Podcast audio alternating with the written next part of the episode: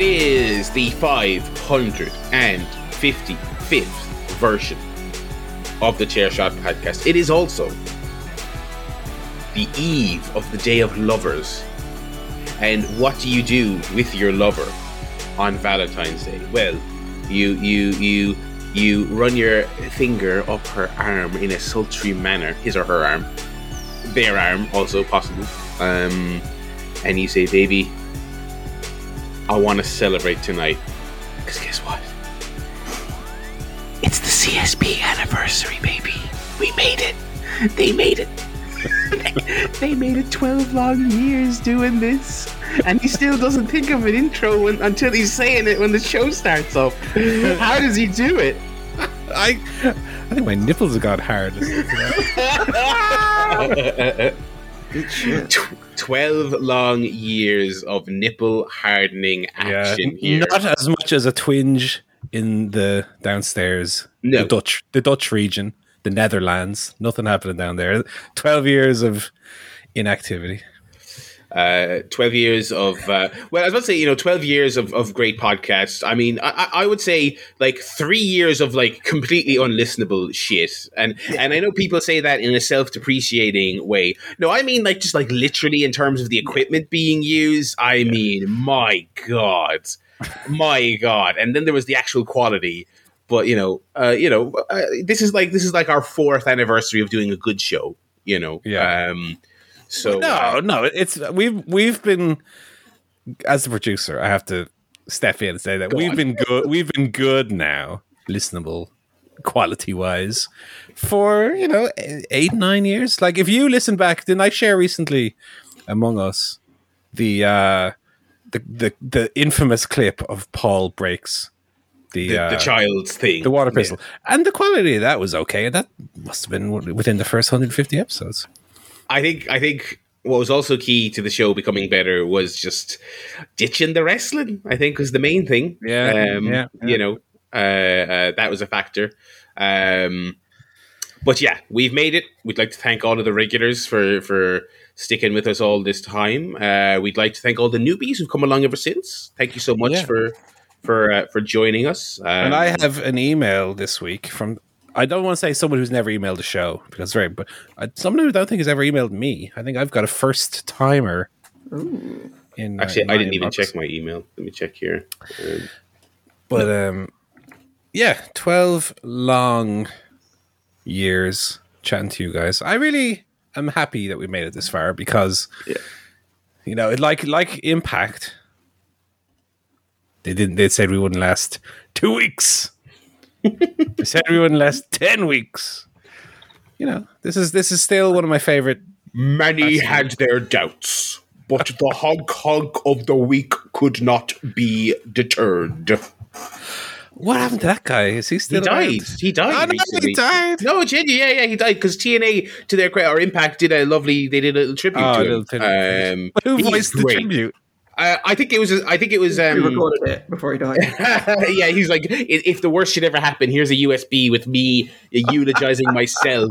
Um, I can't remember. I, they, they, I can't remember if it was just like talking heads talking about what how great it was interspiced David with Byrne. his intros. I can't remember. I might look that up after the show. But yeah, he passed away, and they put out a lovely little video. Um, that's a shame because he was legit, genuinely one of the better things about that promotion for for a long time. Yeah. Um, God rest him. Imagine what a compliment to your promotion. One of the better things about promotion was the lad who did the video package, his voiceover.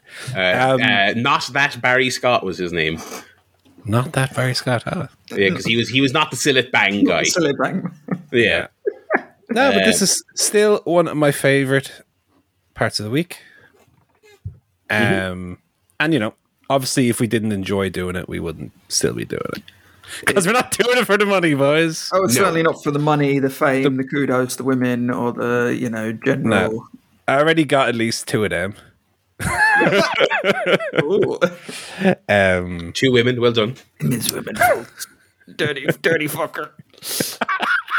but I would say, in all, in all, in all seriousness, in all earnestness, yeah, um, this the podcast has been for me like a creative outlet in my week. Hmm. You know, whether it's doing the artwork, just having a chat, and it's important to have that, especially when you work in uh, an office job where you don't have a lot of creativity most of the time. Yeah. It's nice just to have a little kind of patch to yourself to do whatever you want, and we're not worried about you know pleasing Spotify by Right. promoting vaccines or not promoting vaccines or whatever. We just we just come on, say whatever we want within the reasons of taste, usually, hopefully, sometimes, and do some weird shit, and it's a lot of fun. Yeah. And it actually, in, in a way, has kind of shaped my week. Like it, it used to be once we ditched fucking Raw, right? once we decided we ain't doing Raw anymore, uh, it was like, oh, you know, you you do stuff in your week, and then we talk about it, and you know, you you talk with your real friends, but it's also nice, you know, talk and have people listen to. Oh, here's what I thought about this movie. Here's what I thought about this TV show. Yeah. Um, but then it actually came full circle to a, the point where I'm doing things in the week to talk about them. on, where like I might hit a Thursday and go, "Geez, I, I didn't watch the movie this week to talk about on the podcast. Better boot up the old movie." Um, so it's actually yeah, it's actually a fundamental part of my week, and actually one of the reasons why I'll sometimes, you know, for ex- for instance, listen to new music. You know, I don't know if I if I was didn't have an outlet for it that I would bother listening to uh, the new Drake album or whatever. yeah. It's a nice little. If you didn't have a platform to bury it, you know. Exactly, exactly. And uh, thank God AEW came along and allowed us to have some semblance of wrestling to our what is ostensibly a wrestling podcast. Yeah. Um, Because it was for a while, uh, maybe two years. That it was just me watching NXT. that was the wrestling portion. yeah. the. And they, like I think I and, and and Joe as well would, for whatever reason, whatever time the mood would take us, would watch a random episode of like, Like SmackDown or whatever. Yeah, yeah. You know, uh, obviously you know we had we had the indie stuff as well there for a couple of years, but but you know yeah. Um, yeah, it is. It is good to, to, to have some some regularly scheduled wrestling content to chat about. Um, need-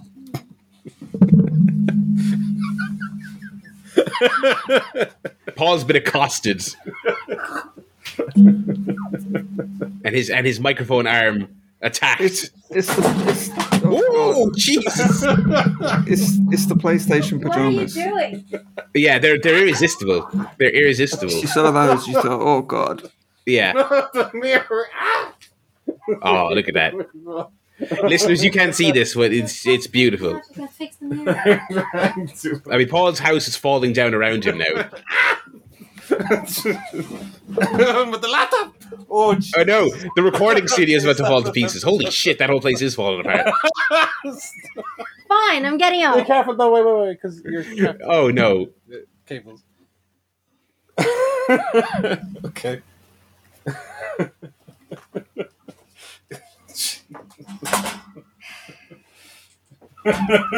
Why did you freak out? Because this. Oh, she can't hear me. I don't know. what I was about to answer. All I'm trying to do is this, right? Sit back. no, don't do it again. Oh no. I'm doing it again. Oh no, hang on. This is what you did the first time. No, it was a lot more chaotic the first time. Yeah, you just. Sorry about that, folks. you just came in crawling like. You know, sometimes you watch a video podcast nowadays, and a cat will crawl Yeah, across yeah. the lap. That is basically what happened. Listen, he completely freaked out. It's not my fault. He was literally like dropping stuff around. He's in the place and knocking zone. He's in the broadcasting floor. zone. We're Yeah. professionals. Yeah. I just wanted to sit around. Yeah, I was just doing my little podcast, and then the laptop was going to fall. A mirror that we have next to us here started falling off the wall. It was- anyway, what were we talking about? Sorry. I can't remember what we were talking We're about. just reminiscing about the twelve glorious years. Yes. The Glorious 12. That's right. Yeah. That's what this podcast is all about now. Um, yeah. But uh, yeah, it's been. I, I- I definitely agree that I think it's um, uh, it's a nice outlet for all of us, um, uh, and it's also a nice bit of routine. I think Yes. as well. I do enjoy the the Sunday evening check in. I think it's very it's quite cathartic. Good way to cap off a week. Um, so yeah, that's uh, that's anniversary guff. Um, uh, should we swing in to uh, miscellaneous life guff now at this stage? Oh, excuse me, as I burp coke right into the microphone. It's miraculous this microphone works at all. All the shit I, I cough and splutter and open into it. Oh god, Um, lovely, lovely it- stuff. yeah, but uh, yeah, we'll, we'll we'll chat about our, our non podcasting lives now for uh, for a little bit. So uh, a few weeks ago or months ago at this stage, when when we were allowed to have uh, something resembling a concert uh, in in Ireland, I went to one. Uh, fantastic! It was a fantastic gig, but it's still one of those ones where what would typically have been your ground floor, everyone's It's okay. Continue. Fucking hell. that was scary. Why are you putting it? But can't you put it down rather than putting it? Yeah, yeah. Get it out of there because you're gonna. you it's gonna kill you. Oh my God. goodness. Oh my goodness. Okay. I'll do a third take here. but uh so a few months ago it was still very much where they took what would have been the standing section for a concert and segmented it into tables and you had to stay at your table and you could only go to the like the bathroom or the the, the bar where your mask and all this other stuff. So last night we went to in this new era for Ireland, we went to the first like concert concert where there were effectively no rules is the current situation here. So squeezed into a, a, a well-known music venue here in in Limerick. Uh, uh, it was like ye olden times, as people might say. It was a venue I've been to before for wrestling. I've never seen I've never seen a music uh, group there before. It was also my first ever time seeing ever. Uh, I'm fairly sure my first time ever seeing a tribute band. Which is great. Check that off the bucket list. I saw uh, a very well regarded Irish uh, uh, Fleetwood Mac um, uh, tribute band. Um, I think they're Irish actually. One of the, I think the, uh, one of the guitarists uh, spoke briefly, and I think he's English. Uh, Mac Fleetwood, which uh, like put a bit more effort into the name than that, lads. Um, not not great, not not a great name, but a, but a fabulous performance. They were genuinely very very good. Um, uh, uh, sounded tremendous. Uh, you know, I mean, it's, it's it seems like a backhanded compliment, but I suppose that this is what a tribute act is. They sounded a lot like them. Do you know what I mean? They got that Oh, down um, uh, and and it was a great atmosphere there. So that was a lot of fun. Uh, so yeah, again, back to something resembling a little bit of normality, which which was good. Um, uh, yeah, I'd like to go and see more. There's apparently a well, a well known like like uh, there's lots of like actual bands who play in in in this place in Limerick. Like uh, they one of these places they've got like signed posters of fucking Bob Geldof was there 20 years ago. Franz Ferdinand have been, you know, this this person, the other person, they've all been there. But there's like a rotation of very well regarded tribute bands who go in there as well. So I think I might just make that my thing. That would be my music off for the rest of my life. Is I was going to see all these these tribute bands. Uh, but the other uh, thing I got up to in the week was that we did get approval for a mortgage, which is some real, uh, real big boy stuff here happening. Uh, so that was nice, myself and Brona, and so we are officially on the house hunt. Early days, uh, you know, uh, and all that. Nothing, nothing uh, uh, tickling our fancy just yet, but nice to have that kind of go ahead given. Do you know what I mean? So that's quite nice. What's the uh, housing situation like in Limerick? Is it as Uh, crazy as everywhere else? Kind of, yeah, kind of. Uh, that's kind of the thing about it is like you want to take your time. You don't want to jump the gun. You don't want to just jump on the first place that looks livable. But also, there's this like creeping dread of like, well, there's not a million places to look, unfortunately. Um, but you know, um, I think I think it is not as bad here as it is in places like say Dublin, which is obviously absolutely uh, chaotic. Um, uh, there are still options here. There are still central options here, uh, which is good. Uh, so yeah, we're just we're, we're, we're kind of seeing everything we can and, and weighing it up. Uh, and so obviously, at some point, hopefully in the future, I'll be coming. Uh, I'll be doing this show in like a little dedicated office. You know, we're, we're going to have our set, whatever we end up going, it has to have separate work from home spaces. We're both going to be working from home for the foreseeable, uh, or not even for the foreseeable, permanently. I mean, that's both our companies have said that. So obviously, I'd like one that can be a little work from home slash podcast zone. Um, Yeah. what uh, you know, what I do currently because this office that we both work in together is quite small. I kind of have to literally push my work stuff back to plant my laptop here. Uh, and grab my microphone from wherever I left it for twitching, slap it down here, and then when I'm finished doing this, take it all down and put it back somewhere else because I have to move the work stuff back forward. It's all a whole thing. So, uh, and I've got my clothes horse right over my shoulder there as well for some scenery. Um, so uh, that is uh, that's a very exciting development. Also, an exciting development, lads. I've followed the advice, and now I'm rich. Uh, I cancelled most of my uh, video uh, uh, content subscriptions uh, uh, just earlier this afternoon. Not everything got the cut, but uh, Amazon Prime out of there. Yeah, I gone. mean, that's just that is just you know it's gotten slightly better. Um, they do they are the current holders of those precious Nathan for you uh, uh, rights, but then I realized that's all I'm watching on there, and I've seen it five times. Uh, so that's gone. Spotify gone. You know, I'm not as evidence as evidenced by our music award every year. I'm not exactly listening to the hot new releases as they come out. Uh, so Spotify gone. Uh, uh, I, I'm not. I'm not hoity-toity enough to keep the Mubi subscription. Um, I did like it, but it was just kind of like I was like I looked at that one and I was like I have to be honest with myself. Listen, I have to. I no one from Letterboxd is listening. I have to just be honest and say I'm not getting the use out of it to pay ten whole euro every month. So that went. Uh, Netflix survived by the skin of its teeth, uh, uh, just about. Um, uh, I'm trying to think what else gone. Uh, now TV. Oh my god, terrible! Get out of here! Out of here! Oh, na- that is, that's that is shit. Whenever I is go through it now, since they lost all the Disney stuff, it's just the absolute dregs. Yeah. It's like I and it's like the subscription I have currently, like my month currently. I checked this specifically. I was like, if I cancel it now, do I have enough weeks left that I can like finish the Euphoria season? And I do. So it's like brilliant. Get that out there. I feel like it's only going to get worse as well because once once HBO decides they want to launch in Europe, there's going to be like a bloodletting, and they're going to have nothing.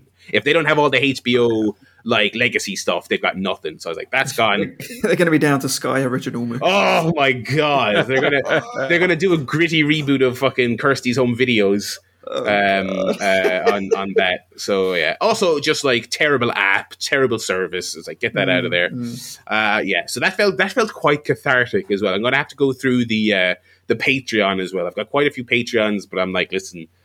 There's some of yous are literally just clogging up the podcast feed. Like when I, when I've got episodes stacking up because I haven't gotten around to listen to them yet, I'm like, you know what? I don't have the desire to listen to you to justify a tenner a month or whatever. So that's next. So it felt good. It felt good. Um, I thought also, you know, I feel like that's going to cut down on all the endless scrolling time as well. Uh, uh, uh, so that's good. So um, yeah, I'm a new man, and that's why I can afford to buy a big mansion now. Uh, uh, I said to Michelle the other day, it feels like we have seven different streaming services, each for one show. yeah, yeah. service, and it's like this point. I saw I was in when we were in HMV last week. I saw The Boys on Blu-ray, and I thought, why don't I just cancel Prime and buy The Boys on Blu-ray? Yeah. Like, I could literally, I could buy like a Blu-ray every month. That's going to cost me 150 quid. That would be mm-hmm. cheaper than one streaming service. So I might actually start doing that because it's crazy. It's crazy. Yeah. And and also it's like it's I like the convenience of having a nice app on the phone or the smart TV or whatever. But you can get all you can get all this stuff so easy as well. Like it's like, like at the end of the day, it's like I'll I'll suck it up and and but also it's like actually now that I think about it, there's a bunch of stuff I still have to go to illicit means to watch anyway. Like inexplicably, despite having all the HBO stuff, like P- uh, Peacemaker nowhere to be found on on Sky. You know, uh, all of that stuff is just up in the ether. So yeah, um, yeah, as you say, uh, the old physical media pays for itself, lads. Um, I saw actually, I was thinking, I did, I did Google to see how much like um, the the Blu-rays of like the Daredevil series are, because that's getting pulled next month from Netflix, presumably to go on Disney, but also possibly just gone, you know, into the into the ether, uh, which would be a shame. But uh, yeah, so that's that's uh, that's that. That's budget guff, uh, and that was the that was the life for me this week. What about you boys? What have you been up to? Anything for you, Paul? Uh, I cooked a burger today that was really good. Okay, I think I've perfected the burger. the the grilled burger. Yeah, because you know when you look, I'm gonna say you know when you watch on YouTube burger videos, but that might just be me, honestly. No, I know what you mean. And and they, they give the burger a little squeeze, and you see all the like juice. yeah. and- yeah. I was squeezing my burger today, going, "Ooh, look at that juice, Ooh, juicy. really good." Although, admittedly, I might I might not.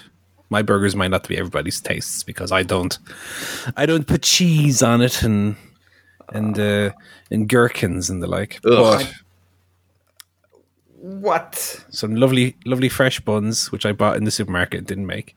Bit of ketchup on your big fat burger. Oh, mate, it was tremendous. I also made some parsnip chips today, Past. and they were bloody good as well. Bloody good as well. Um, yeah, you just chop them up into chip shape, into a bowl. Yeah. Bit of bit of sunflower oil Mm. into the air fryer. Ah, can't be beat. Uh, and otherwise, uh, I didn't watch much of the footy this weekend, Joe. I, I watched obviously the Manchester United versus Southampton game, which was like a repeat. Like, did they just rerun one of the matches from the previous weeks? Because it was it exactly was- the same. Identical. Christ, my, my timeline is really depressing on Saturdays now. Can the Man United fans either support a new team or go in on some suicide pact or something? For fuck's sake. I didn't do my piss tweet this week. I, I did. I did the previous week. You might have seen. I said something like "syrupy hot piss" at Man United, um, because it was the same. It was the same thing where it's like they play really well in the first half. They score. Okay, we're winning, and then they somehow conspire to not take any of the other ten chances they get. It's either straight at the keeper, it's offside, it's off the post, and then the second half the other team scores with their only attack of the game Yeah. and then we struggle to you know we just labor we to a draw Ooh, ooh, oh god. Yeah, Yeah. It's it's. I don't know. anyway Something Bri- needs to be done. brighton on tuesday so see the probably just the same again um i did see a bit of the west ham leicester game which was bit more exciting uh, as two of our rivals drop points and Tottenham, oh my god, I did I didn't watch the game, but I saw the two goals Tottenham conceded. Talking about Kirsty's home videos. Fucking hell. The only thing that was missing from the goals was oh Granny's tit fell out. I was about to say, did someone did someone knock the ball in with their tits? Um, yeah. Apart from that, it's been a very mundane week. No, no adventures. I went for a walk up to the local Tesco the other day. Lovely, lovely. Yeah, okay. Oh wow, how did Yeah. we not kick the show off with this?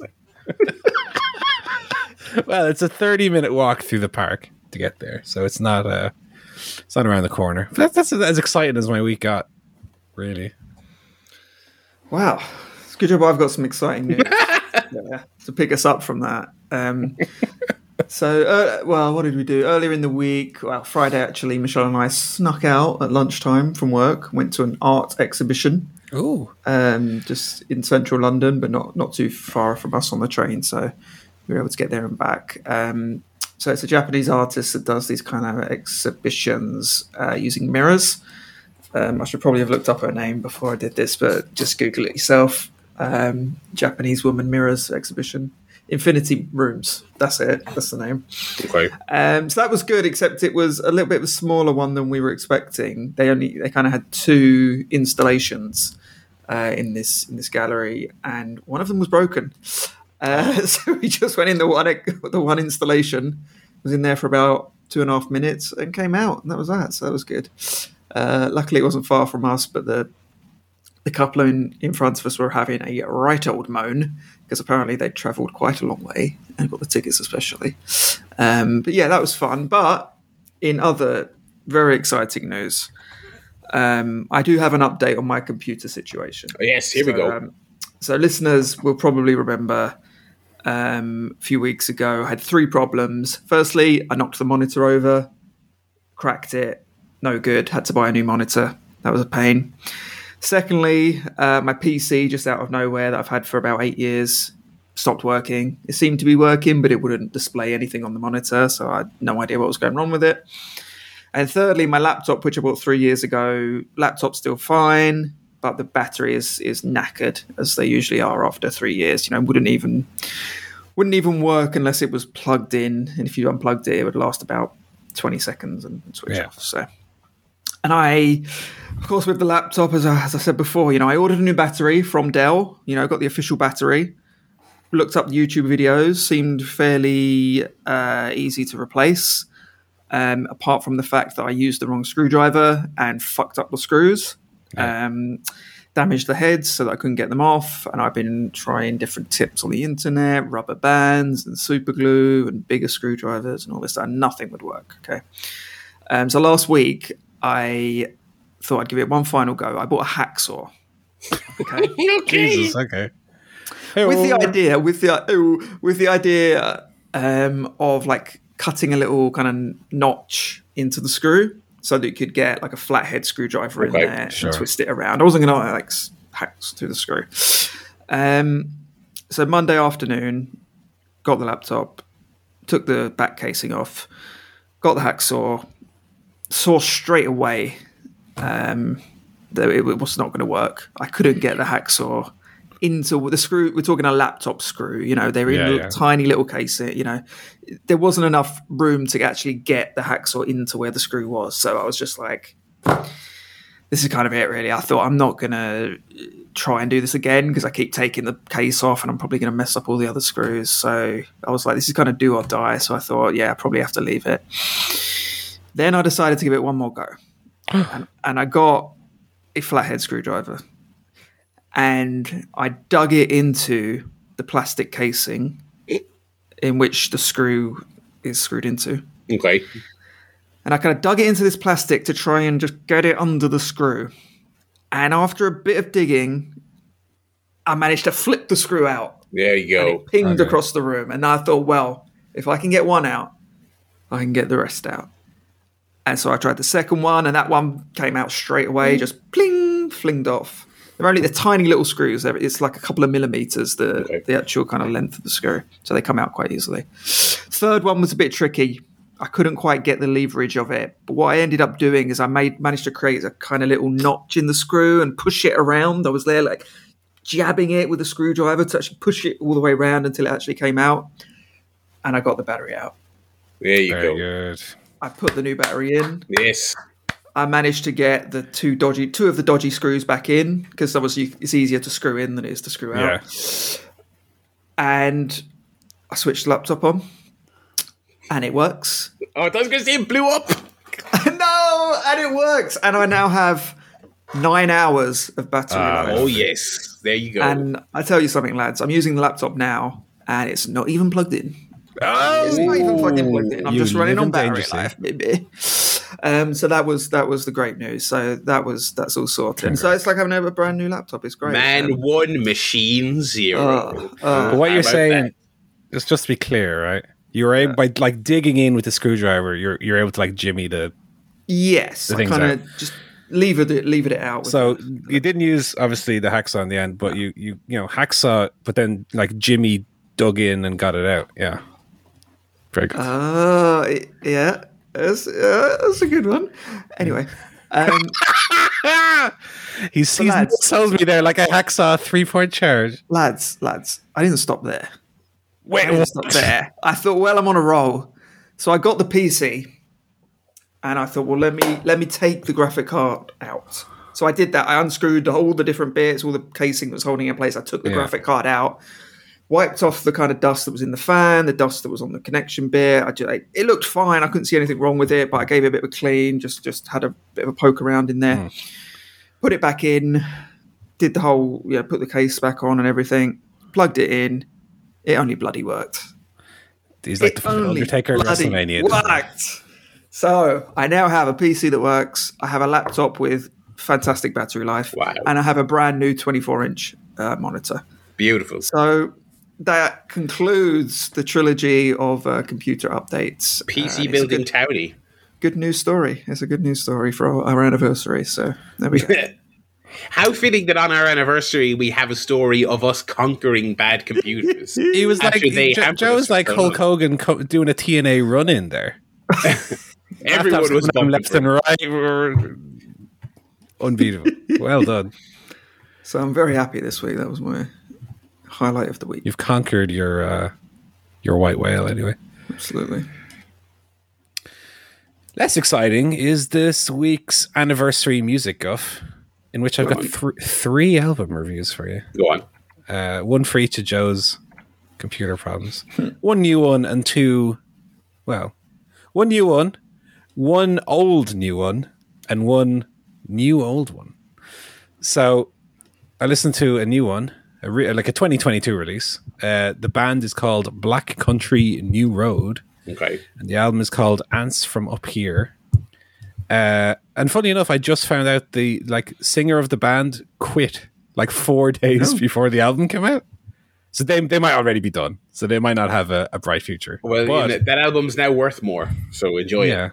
they are a kind of Arcade Fire sounding group with Okay. lots of members and lots of instrumentations. Um, and I when I say Arcade Fire, I, I mean like good ar- early Arcade Fire, you know, uh, neighborhood uh, years, the the self titled EP, that kind of era of Arcade Fire. Um, I'll say it, it it when compared to Arcade Fire, I think it lacks a little bit of I don't know what instrument specifically that Arcade Fire would use, but that gives a bit like body to the sound.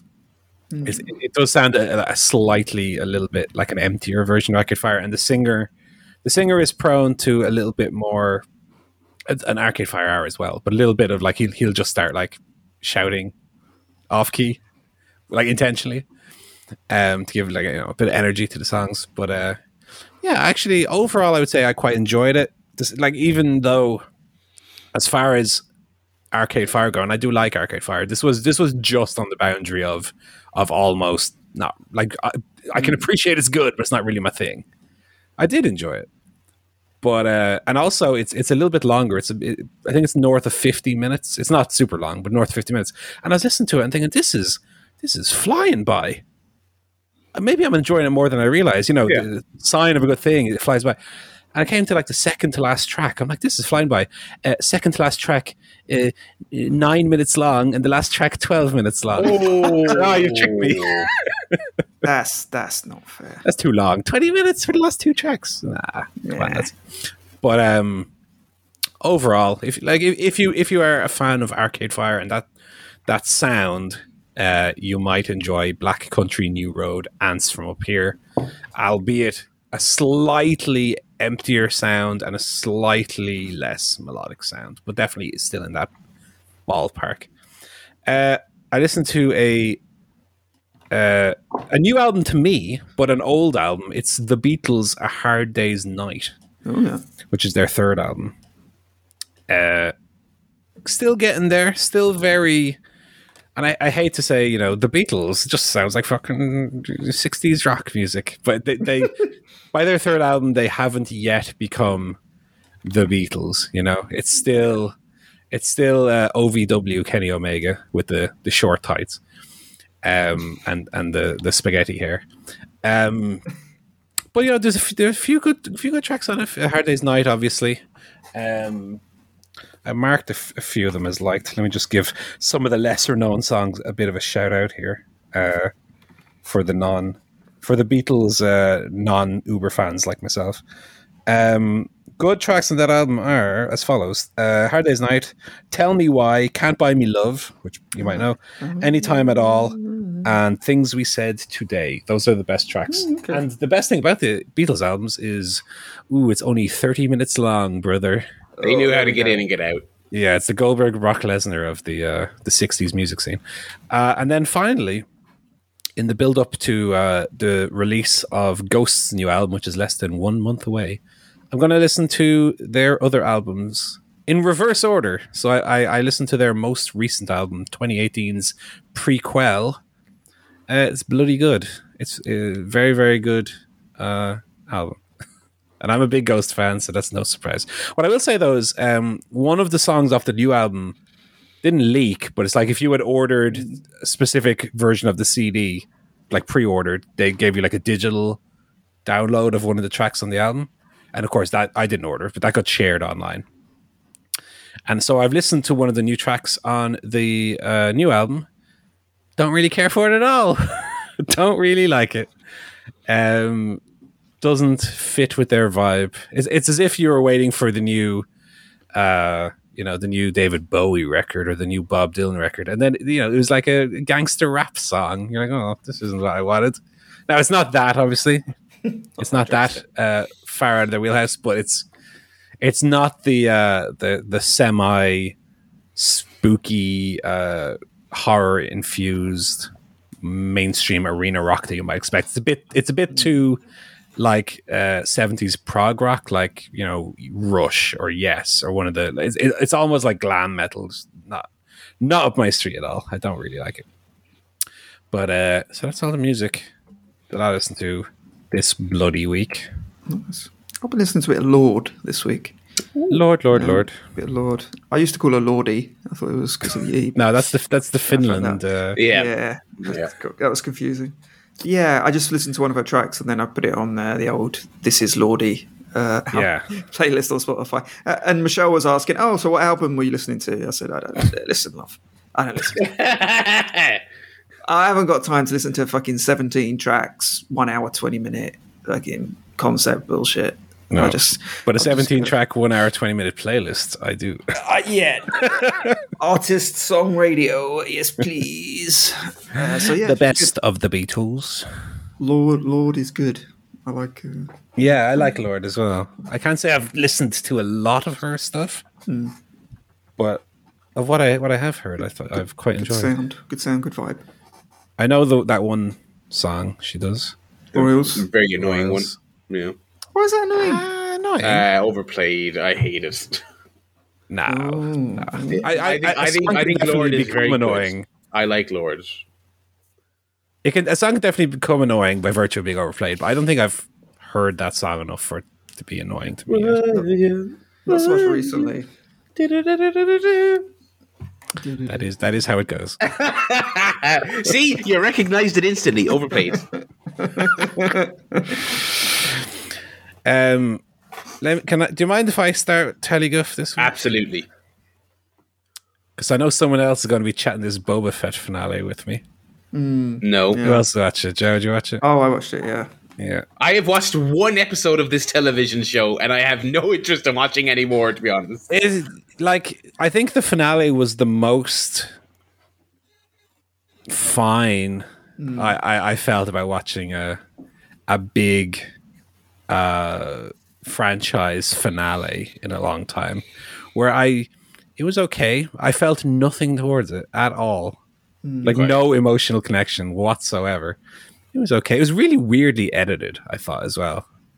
Uh, particularly, there's one bit where Boba, the titular Boba, um, stabs a man with his big stabby stick, Oh yeah. and then it like fade fade cut into like a close up of his face, and then fade cuts to another shot of his face from a slightly different angle, and then fade cuts to his face again from like closer in.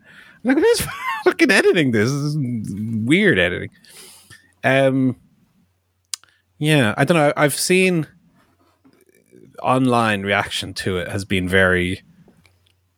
If you if you don't enjoy this, you're not a Star Wars fan. The way to enjoy this is put yourself back in the mindset of being a child watching Star Wars. I am so fucking sick of having a conversation about what Star Wars is and how Voust is supposed to consume it with thine eyes. Shut the fuck up. It's a stupid fucking space laser shoot giant slug thing for little tiny babies. For fuck's sake.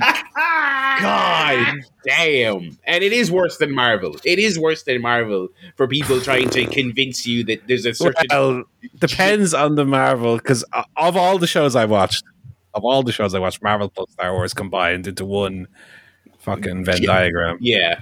The worst of them was uh, Falcon and Winter Soldier. But no, I, I- don't mean just in terms of quality. I mean in terms of Oh, you con- mean con- conversations and how they are to be viewed through what lens.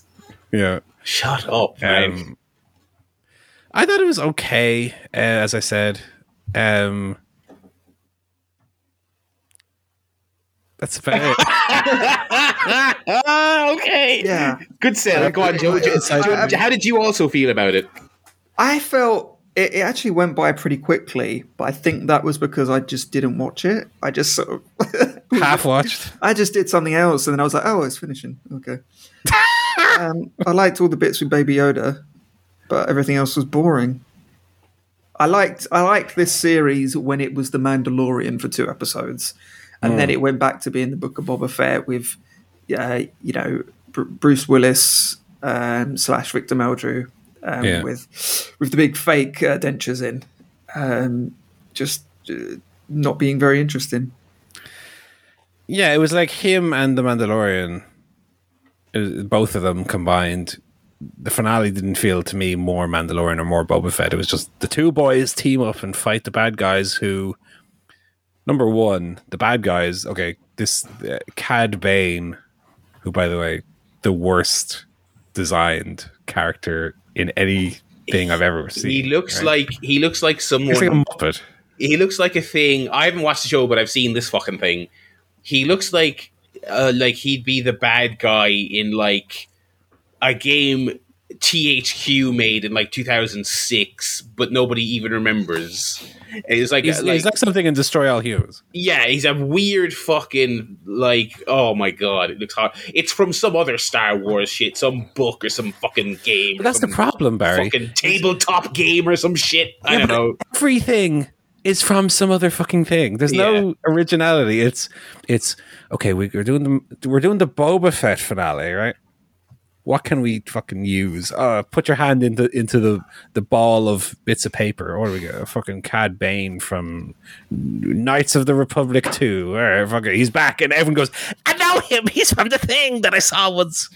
And there's no there, like there's nothing original in this finale at all. So he's in. There's a Rancor running around. Remember the Rancor from another Rancor. Uh, baby Yoda, Grogu. He's Of a fucking course. baby Yoda. You got the little chainmail on. Uh, Boba Fett running around all fat. Um, yeah, I don't know. Like, yeah, I watched it. That's just that's all I can say. Um, I didn't hate it. I didn't love it. It left no lasting impression on me whatsoever. Um, yeah, and then there was a post credits scene. Oh, did, where did, like, did Blink Oh. Shito turn up? "No, I wish Barry. I wish Blink should have It's turned up. me, Blink Shitter. I, I, I would, and that would have at least been a thing. He's got his Blink Shitto pajamas on. Playing Blink Shitto Monopoly. No, it was. So there was this other character. I don't know his name, but he's played by Timothy Olyphant. oh wait, no, yeah, yeah, no. That, I liked that. That's good. that Right, it was of in Mandalorian, Mandalorian. Yeah, Yeah, yeah okay, I like that. I like that. he that. gets like shot by um Kane or whatever his name is. Um, That's gotta be Bane. Uh, the Mandalorian, uh, Batman. Anyway, he got shot by him, and then it's just assumed that he died. You, ne- you never see him die, but they just talk about him as if he died. Oh, but then post credits, he was actually in Boba Fett's little oxygen tank. Oh, what? Uh, that's to set up. That's to set up the Timothy Olyphant series on Disney. More Tatooine series, please. I need more beardy characters I recognize on Tatooine. Yeah, and this is what I said last week: is it's it's so transparently felt in the last few episodes that they were trying to move the pieces to set up the new series. Yeah. um, but in a way that didn't feel like it narratively led in that direction. But you could just see through the narrative to see the cogs in the big Disney machine spinning away. Um, but I, I yeah, I, I took more pleasure, like sick pleasure, in going through t- Twitter and seeing people po-facedly tearing up at uh, the finale of Boba Fett than I did from the actual finale itself. Oh, wasn't it beautiful when fucking, uh, fucking Luke Sky, turned and hugged the Mandalorian. when fucking Luke Skywalker, who's not really there, hugged fucking Grogu, who's also not real. Like, yeah, isn't it fucking gorgeous? You know. Um. Anyway, that was Boba Fett. It's over now. We can go back to our lives. Yeah. No, for like for like a month until Obi Wan Kenobi is on. D- This is the thing, right? Uh, This is the biggest, I guess, indicator of how much people just want to remember things, regardless of whether they're good in the first place. The whole hullabaloo of Hayden Christensen is back. He was fucking terrible in it, But, and the you know. character was terrible. But there's there's a Well, generation of people that was the Star Wars they grew up with, and they like it, uh, and they try and tell themselves that it's high art. Yeah. Um, No, I mean, th- that to me is the second worst thing next to hearing your cancer is back. oh, oh, oh, God, God. oh, dearie me. Okay, that might have been too far. I apologize for that one. I thought it was a funny Oh joke. god. Dearie me. Whoa. Oh, and That came out of nowhere. Unlike on, on that note, most of the characters in the finale of Star Wars. yeah. Oh, I- which it has, has uh, when does Watto show up? Uh, episode two, probably. Oh, okay, okay. Or Sebulba. Remember Sebulba? As, yeah, I, I mean that's actually the thing, yeah, because because this this like that's definitely we're gonna get what we just got with with Boba Fett and Mandalorian. We're gonna get that with like the prequels. now. prequels, It's yeah. gonna be all the these characters coming back. It's gonna be all the weird shitheads on the Jedi Council.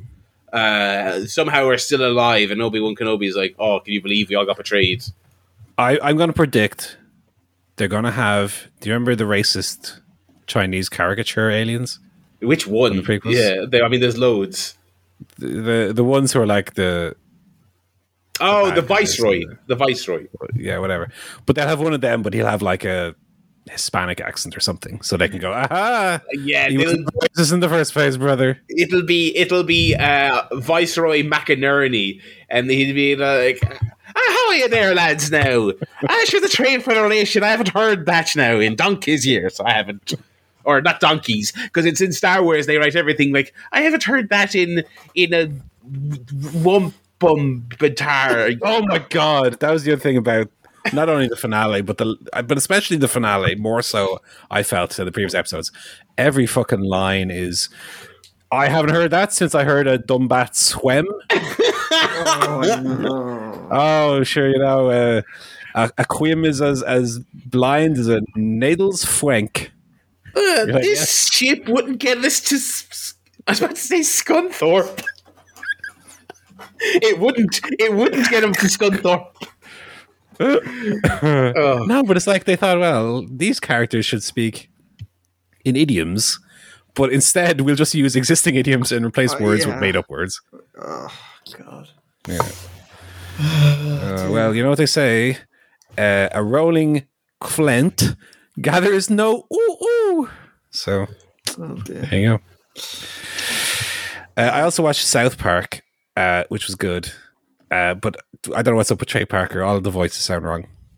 but he's getting The old, voices, are all, the voices are all weird. I know, but in one year since last year. Maybe he got COVID. Oh, I don't know. I Oh, hope he's all right. But ser- the voices are, are all wrong. It's it's very strange. It's as if they recast them. Uh, which ironically they're talking about doing for John DiMaggio for Bender in this new Futurama series. Yeah, like I. I mean, this is a stupid question because it's like the, the answer for why is everyone needs content, so everyone's bringing everything back. Who could? I love Futurama. Who could possibly need more Futurama? It's been revived twice, and the last few weren't even that good. You know, like Yeah. the, the I, I don't think Futurama was ever terrible, but the last se- the last season and a bit of the of the most recent revival, it The was the most it was the most middling. It, it's de- like all the last stuff is like bottom half of Futurama. Do like do we really need you know? I saw uh, uh, uh, someone tweet that you know, oh, I, I'd enjoy more Futurama. Bender's not that important. I mean, fuck off. What? That's outrageous. And also, DiMaggio isn't isn't central. Like fuck off again. Absolutely outrageous. No. Um. Yeah, I, I, that's, that's, I was about to say that's odd. Again, it's not odd. It's every, literally every entity is doing this, bringing back whatever they can. Mm. But just, I mean, it's such a dead horse. I mean, it's such. a I'm dead just horse. holding out for the Cleveland show revival. Oh my god! How is that not Hurry it happening? up. Hurry it up, boys. Get that Cleveland show back. They still Oh. make new Family Guy, right? Yeah, yeah, yeah. yeah. Oh. I was going to say, speaking of things from 2010, I think I was watching Cleveland Show when we Mm. Started. Uh, that didn't last very long, thank God. Uh, but yeah, that South Park was very good. Uh, very, very good. And there was a very clever twist uh, applied to a, a long running character that I, I thought was extremely clever. It was like it was like the um, the uh, Seymour Skinner, uh, Armin Tamzarian thing, Right. but but done in a clever, good way. Okay. And that's coming from someone who doesn't even hate that episode of Simpsons, No. to be honest. But I'll say no more than that. Anyway, that's what I watched this week. Alrighty. Oh, and one more thing. Sorry, Drag Race. Drag Race this week had the closest you get to. Do you know when they're building up to like a UFC fight and or or Mayweather McGregor, where they're like, "I'm going to fucking fucking knock your head off, mate," in this fight we're to have. Like I'm to, like, or Dredrick Taylor Simmons. I'm gonna I'm going to him so hard his children are going to have headaches. You know. It was these two drag queens about they're going to do their like lip sync dance against each other. like, shut your ass, bitch! I'm going to beat that ass on the dance floor. Da, da, da. Oh, it was great. Very, very funny. I thought you were going to say it actually turned into a fight, which is what I was hoping. No, it was it was uh it, the fighting was done on the lip sync dance floor. Okay. Uh, this week, I we've I keep meaning to get back to Yellow Jackets. We haven't watched any of that in the last week. I think we're going to get back to that after this after this podcast. In fact, uh, all caught up on Euphoria, uh, which I think it's a very weird season. Not necessarily in an especially good or bad way. Um, I think it's a little less how would you describe it? I think it's a little less point A to point B than I was perhaps uh, uh, uh, thinking. Uh, there's not a lot of plot movement in it for a television show. It feels very. Um, uh, I wish I had the vocabulary to describe what, what it is. It's a little bit um, almost like I suppose novelized in in a kind of way, in that it's kind of this sort of it feels like long form stories that seem to just arbitrarily end at, at, at certain they end the episode when they run out of 60 minutes but the, the, the stories don't necessarily flow with the with the typical structure of a season of tv if that makes sense. Um uh it's odd and i think i like it but it's there's also been not a lot of substance that has happened so far um uh despite the fact that we're five episodes six episodes in as of this week uh, but I'm liking it, and I thought the most recent recent episode was very good. Uh, Joe, are you caught up, and what are you what are you making of this this this season? Uh, no, I only watched the first two Okay, uh, with Michelle, and then we yeah gave up on that. okay, Uh, she Michelle was watching it. I'm, I'm yeah, no no interest. okay. Uh, yeah, it's it, it's weird. Um, uh, I think I think it is a very I think it is going very style heavy, um, uh, and lots of um, uh, lots of kind of weird vignettes and uh, um, elaborate kind of music video style uh, uh, segments.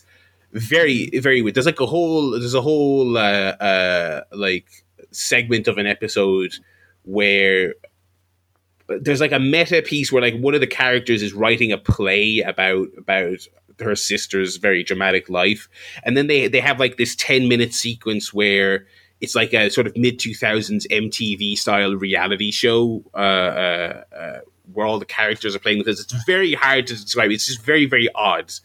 Um, uh, in a way, like I said, I, I I don't know if I hate it, but it's also it's it's very different from season one. So I'm not I, I I'm I'm I would be fascinated to see how the season concludes and see if there's uh, uh, a through line um, that's maybe not quite clear yet. Um, that's the only telly I've really been watching this week. Um, Joe, you been watching anything other than we Yeah, a couple, a couple of shows. Um, we started new show from Chris uh, Miller of Lord and Miller um, on Apple TV Plus called The After Party, uh, which is a murder mystery comedy show. Um, it's got a quite interesting cast of uh, of actors, so people you know: Sam Sam Richardson, uh, Zoe Chao, Ben Schwartz, Ilana Glazer, um, and uh, the guy from Staff Flats, is in it as well. But he's playing an American, which is very weird. Um, so yeah, quite interesting cast. It's quite funny. So it sort of tells this story of this mystery. A, a high uh, kind of high school reunion, um, and you see a kind of different uh, different characters kind of tells their part of the story every week, and it's and each one's kind of done in a different style as well. So uh, one week it might be more of a thriller, one week it's more of a comedy, one week it's more of a musical. So kind of it's kind of interesting. I don't think it's like uh, hilarious to be honest, but it's it's kind of worth watching. So mm, some sort of in the middle, slightly up for for After Party, but yeah, I'm kind of enjoying it. We've only seen sort of three or four episodes, but Okay. yeah, it's it's it's okay. It's okay. Like like a lot of stuff on Apple TV, it's like yeah, I'll watch it I love it. I watch it. I love it. So that was good. And then on BBC, we watched a show called uh, Chloe, which stars uh, the actress that played Princess Anne in The Crown, who we, who Michelle and I both really like. So we thought we'd give that show a go. So that's kind of another sort of mystery as well. It's a bit of a, a thriller about a uh, a woman who is obsessed with an influencer, and then the influencer gets dies mysteriously, and she then kind of inveigles her way into the life of this influencer, getting to know her friends and her boyfriend and her kind of social circle, trying to partly figure out what happened, but also she's a bit of a kind of fraudster as well, so she's kind of Okay. taking advantage of them. So, yeah, that's that's kind of interesting as, as well. And she's a really good actress. I can't, I can't remember her name. I think it's Erin Doherty is uh, is the actress. She's really really good. So yeah, we're enjoying that as well. So uh, a couple of a couple of series on the go. So yeah, so for TV. That is it for television. We will jump in to the movie guff this week. Uh, I saw one movie. Uh, those of you who love these segments, don't worry. Barry's terrible cinema experiences is back, baby. Hey. It's back. Uh, I mean, more fool me. I mean, I, I, I should start, you know, judging the patterns. I mean, opening night on a Friday, eight p.m. showing, you're gonna get you're gonna get trouble. Went to see that there Uncharted, um, a Ruben Fleischer joint. Um, he of Ooh, Venom, uh, he of Venom and Zombieland fame. Um, yeah. Um, but listen, I have to admire him for like getting these films made. You know what I mean? Uncharted, Venom. I mean, they were entering decade two of being talked about but not made. Uh, anyway, uh, I went to the cinema, me and my friend, and about uh, you know, there's there's like a lot of ads for like an opening night, like big Tom Holland blockbuster thing. Of course, you got like 20 minutes of ads. Despite there being 20 minutes of ads, uh, some people managed to come in still 10 minutes into the actual film, um, and they were on what I could only describe as some kind of like quadruple date. Uh, it looked like four coup- four couples, uh, teens, uh, teens, early twenties, and they were being very rambunctious. They, let me tell you, uh, they were having full blown conversations. Uh, uh, the girls were cackling uh, uh, like fucking. Uh, I, I don't know hens you know full full pelt just laughing like there were like this is the funniest thing they've ever seen at the conversation not the film they didn't know what the fuck was going on in the film um, uh, you know very disrespectful to, to Mr. Wahlberg and Mr. Holland and Mr. Fleischer um, uh, they were going absolutely mental playing voice notes on their phones taking Snapchat doing all this absolutely mental shit. Throwing popcorn at each other at one site that is very cute. Love that. Love a little bit of boisterousness on a date. Love that. Love that. Absolutely. Throw a little bit of popcorn at your lover. Uh, you know, at your friends. Oh, they're sitting behind you. You're flinging it over your shoulder. It goes next to me. just great. Absolutely love that. Oh, I should point out as well. They were sitting right next to me. So there was one vacant seat, uh, and then the the the the gaggle of freaks. Uh, so that happened and so I went up to go for a piss at one stage, um, just to just to get a bit of peace and quiet. Um, and uh, when I came back in, I just tapped my friend on the shoulder. Uh, it was a decently full cinema. I'd say more than half, which is pretty good. Um, they've marketed the shit out of this movie despite it not looking especially good. Um, and I said, "Do you want to just go back up there? There is there is like almost a full row of empty seats that we can just take. We're not. I listen. I'm I'm a letter of the law. I take my assigned seat, but I'm like they're empty. they're empty, and I'm not sitting next to this for the remainder of the film. And thankfully, because it was a big film, it was a big screen, and so when we sat near the back we could still they they were being they were still annoying but they were being drowned out by the film. I when i was sitting next to them i literally could not hear what was what was being said because they were so loud. And also obviously the focus required to try and watch a film when this is happening next to you. Absolutely insane. Um, I think someone, I, I, I think someone may have gotten up to squeal at some point because a staff member did come in uh, and then they stopped because they were being watched.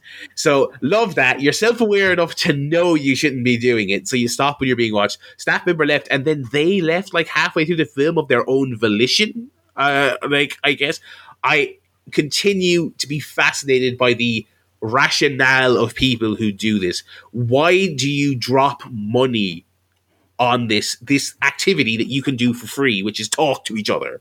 You can do that for free. Like I said, there was about eight of them. I was like, you dropped, you dropped. So what? Eighty quids collectively as a group plus sweets to to watch the bones of forty minutes of a film I, in the dark. Like I just don't get it. Anyway, absolutely fucking insane. Uh, once I once we got to the back, we were able to properly appreciate the art, um, which we were all there to appreciate. And honestly, I mean, uh, perhaps this was perhaps this is a easy grading on my part. I thought Uncharted was like fine. I thought it was the exact movie you could picture in your head uh, uh, when if you've seen any of the trailers or are broadly aware of what it's supposed to be. Uh, mm. As most people have pointed out from day one, I don't think it's especially good casting. Tom Holland, I'm sorry, has too much of a baby face to play this character. He's also a lot of people say, "Oh, well, no, he's he's playing young Nathan Drake." He's not. He's he's he's playing Nathan Drake in his twenties. Because there's even there's even a flashback to when because uh, they take certain elements from Uncharted Four. The the brother is a big character mm. in the movie. Uh, and the stuff from the orphanage. So they have flashbacks to when he's 10, and obviously they have a separate child actor to play Nathan Drake when he's 10. And so you're just supposed to, and then it flashes forward 15 years. And so, like, okay, so I'm supposed to believe he's a 25 year old, and I'm sorry, Tom Holland, I don't. He's quite jacked in this movie, but it doesn't yeah. change the fact that there's a reason he can play teenage Spider Man. Because he looks like a fucking teenager. Uh, so that doesn't work. And of course, like the least charming man on the face of the planet, Mark Wahlberg, is not a good Sully. Um, uh, I, I, I, said on my, my, my Letterboxd review, these are not very difficult or sacred characters. They're not very unique. They're literally just the, they're the typical odd couple, buddy cop, adventurer uh, uh, archetypes. So it's not that they're especially sacred. It's just that Mark Wahlberg is not that guy to do the charming older. Uh, um, uh, roguish uh, uh, adventurer character. He just doesn't have it in him to pull it off. Um, uh, so that drags the film down to the point that you can't really call it anything other than fine but I do think it's fine. I think the action is okay. I think the effects are okay. There are some mild laughs. They the rest of the casting is actually okay. The girl I don't know her name, but the girl they got to play Chloe is good. Uh, Antonio Banderas is the bad guy. He is good. Um, uh, they jet set. They go to different locations. They they do the Uncharted thing. Uh, it is it is fine. It is completely forgettable. I will. I it, it, when they presumably do make a second one, I will probably go to it, and I imagine it would be fine as well. You know, it's it's that. Um, so yeah, uh, very forgettable, um, but an okay film for for what it is. Um, yeah, and that's about it. Uh, oh, and they also uh, one interesting creative choice they did they did do really appreciate this. Uh, they didn't use the really good Uncharted music from the games. No, don't mind that. They slapped the generic uh, back music they put in every action movie these days. Uh, just generic shit in the background. Love that. That's great. Don't don't use don't don't use that great score from the actual license you're making into a film. Forget that. They, they don't even use the like main theme. They I think they use it at the end when like I think when they segue to the credits. Do you know what I mean? It's like when no, everyone's leaving the cinema. I think I think I think in the big in the big climactic action scene, I do think Tom Holland swings in like on a on a rope or a grappling on a web. I don't, no, um, on a on a, a Nathan Drake style grappling hook swing, and they play like a version of it. It's not it's like it's not just the theme, and that's about it. The rest of it is all like that's that's one thing that's just dead in modern blockbusters is uh, having in any way. If it's not Christopher Nolan ringing up Hans uh, uh, I've got another movie deal, mate. I'll see you at the studio. Uh, if it's not those two, there's no good music. There's no good original scores in like popular action blockbusters. Um, and this is a, this is another one. Um, and all the Marvel well, movies. Tell me mean, one. Tell me one. Go on. Ironic. It's not a film.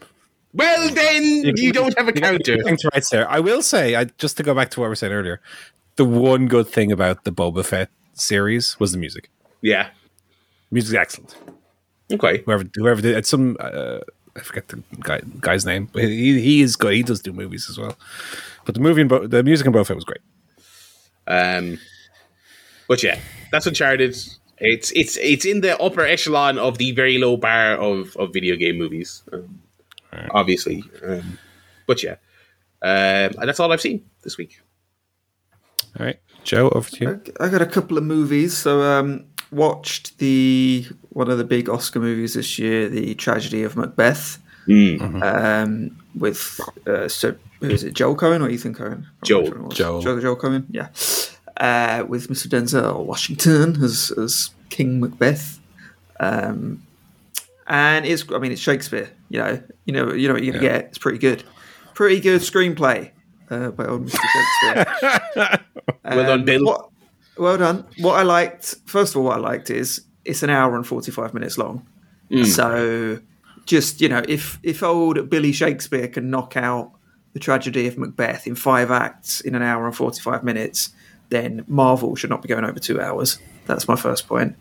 Um, they did. It was pretty faithful to the play as well. They did cut out fair few scenes, I think, just for length, but uh, otherwise, it's pretty faithful to the actual original uh, text of Macbeth. Um, acting's really, really good, and as you know, Barry reviewed it. I think it was last week or the week before, but yeah, really kind of interesting sort of art direction as well.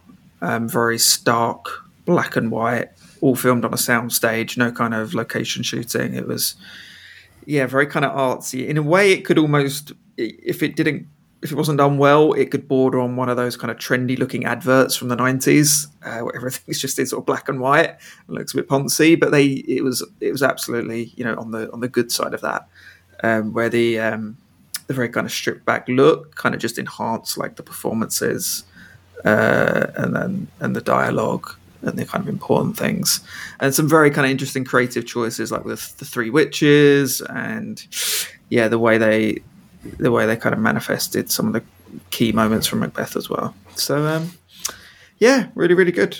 It's yeah, can't say much more about that.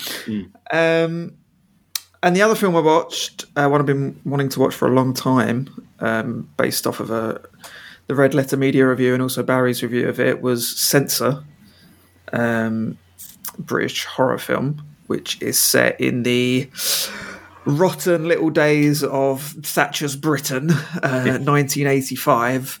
Everything's horrible. Uh, people smoking, chipped, chipped teacups, brown furniture, seedy little men. It's just horrible, horrible world. Uh, and the, the lead character works for the, the British Board of Film Classification, which is the, the film censor in Britain that reviews basically everything that, that's released. Um, they have to review and sort of negotiate, you know, edits and, and certification. Um, I mean, I think you know Barry would have gone into the plot when he reviewed it, but it's it's it's essentially it's a horror. It's a bit of a mystery, but it kind of blends the material that the censor is reviewing with the actual material of the film very kind of cleverly. And I thought it was great. I thought it was a gem. Um, first time director and writer, uh, as, a, as a Welsh director. Um, she's did a fantastic job, and I was really drawn into the to the lead the lead actress and her character. Um, I kind of liked where it went. I thought it wasn't one of those sort of flat endings where it doesn't give you enough, but also doesn't spell things out for you. Um, yeah, I thought it was really, really good. It's, it's definitely one of my top five films of 2021, having, having watched it now. Um, Wow. Up there with Green Knight and uh, Licorice Pizza and Last Night in Soho. So, yeah, um, really, really good. Paul, watch it. Think Yeah, you'll- get that You'll watched. like it. I think you'll like it. Okay, Looks do. fantastic as well. It's just got a really interesting look to it as well. It really does. I mean, nowhere nowhere scarier to live than 1980s Britain. I think is the is the is the I need to watch Tragedy of Macbeth as well Yes. because I I'm, I think this year I haven't put it in concrete yet. I think this year is going to be my return to watching all the Oscar films. Baby. Wait, wait, when did you when did you stop? Two years, really? I haven't I haven't done it for the last two years Wow. since the COVID started and the Oscars basically were not really the Oscars. Well, I, I, I started I started uh, you know that I watched Spider Man. Uh, how many how many is that up for? Uh, Uh, one, I think. yeah, and it's Visual not, and it doesn't even deserve to win that. It's this. It's like it's so funny because it's just like everyone's everyone's cr- like well not everyone a certain a, a section of freaks. Are, are, are demanding it. It got more awards other than visual effects. Like it doesn't even deserve to win visual effects. So it do, it doesn't get the shitty little blockbuster award because like because Dune is definitely winning that because it's the only one that actually looks good on the list. I love, yeah, to talk about the like best popular film.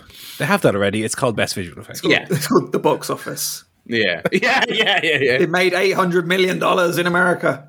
Didn't they? Didn't they announce and then walk back a popular award or some shit like that? I don't think they ever announced it. I think it was just being It was talked about. rumors. Okay, yeah, yeah. Yeah. Um, but yeah, Free Guy got a nomination for best digital effect. Oh my One of the most film visually repugnant films you will ever fucking lay your eyes on. Absolutely fucking. It, imagine it's like uh, imagine if Fortnite had less artistic value, and we make that into a film. Oh my Yeah. god, absolute drizzling shit. Shang-Chi as well. I like that film. Fucking hell. What visuals are you giving an award in that? Oh my god. Fucking Christ. anyway, I don't watch those movies. I, I, ironically, I've seen most of them. I've seen all of them already. But um, I have seen. I watched a movie this week. I watched uh, the new Steven Soderbergh film. Okay. Uh, it's called Kimi, and it's exclusively brought to you by HBO Max. Ooh. So you will need a HBO Max subscription to watch this film, uh, such as I have. Um, so Kimi tells the story of uh, an agoraphobic um, tech worker. And you know, I I can relate immediately because I, I as we as I talked about before, I went through my my bout of uh, severe agoraphobia in my teens Um, she's agoraphobic. She's germ germphobic. It also hints at, um, and you know, obviously, being a twenty, it's a twenty twenty two release, so it, there there are heavy references to COVID, the pandemic, lockdowns. Uh, she's a tech worker. She, she works for a company uh, who produce an Alexa or you know variant Right. uh, a little desktop um, speaker, interactive speaker that you know uh, called called Kimi, the titular Kimi. So you say Kimi, and they say I'm here, and then you give your command.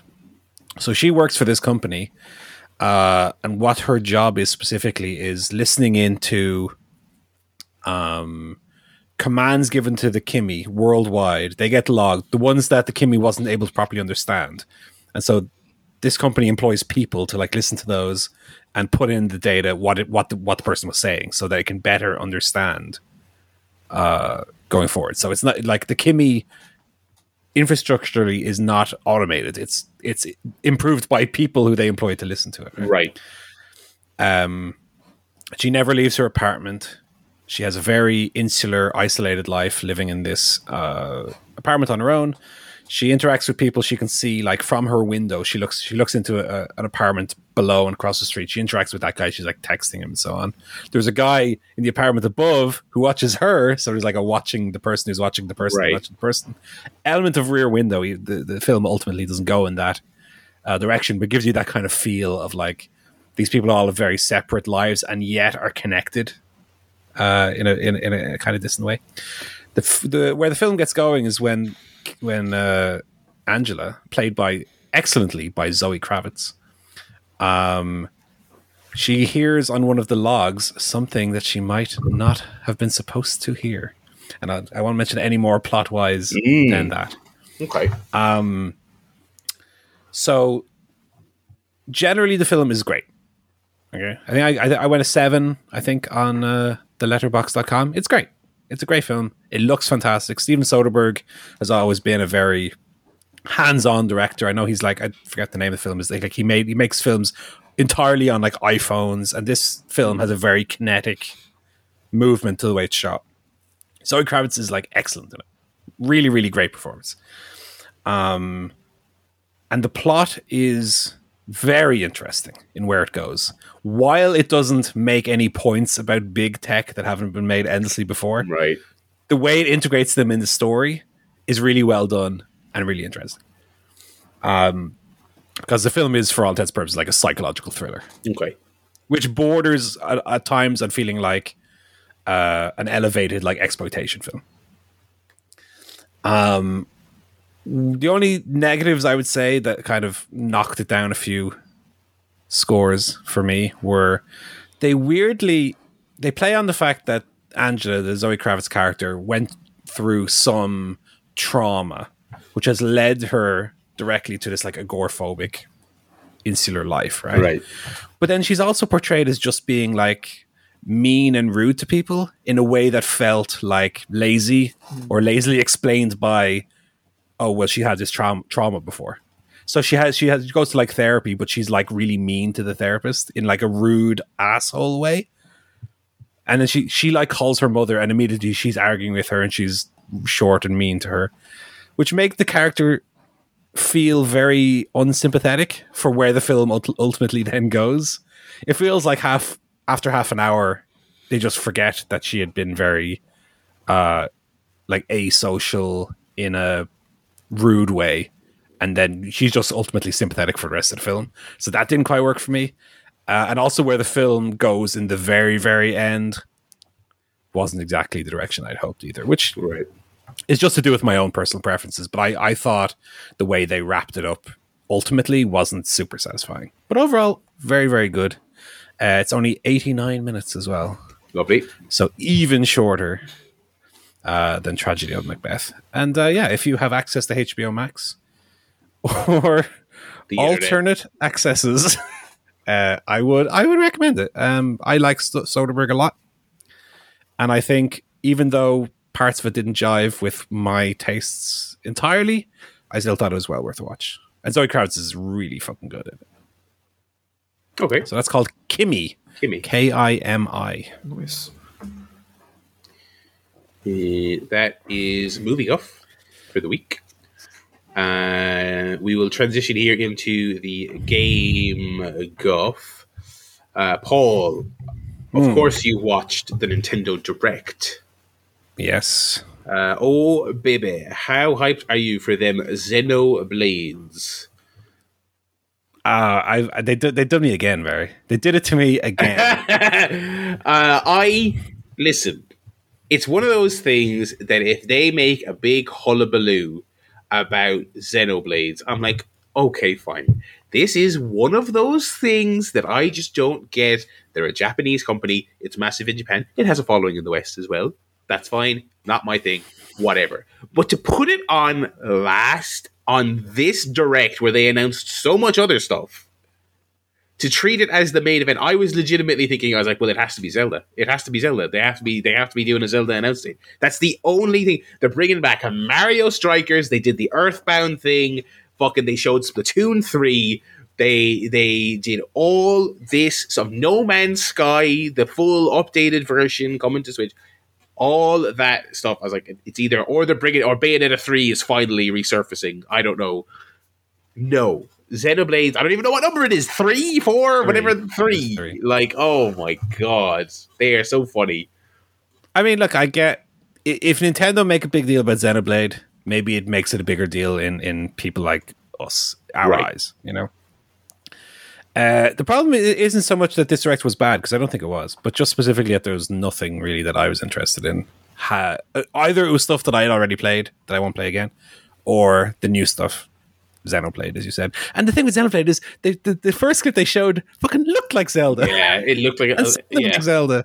And then they're like, uh, you thought we fooled you. It's the Xenoblade Chronicle. Who fucking care about Xenoblade? yeah. Um, but yeah, I mean, look, there was cool stuff on there. I, I I have no interest in it, but I thought the the the long awaited sequel, the long overdue sequel to Wii Sports, Yes. uh, Yes. is finally here.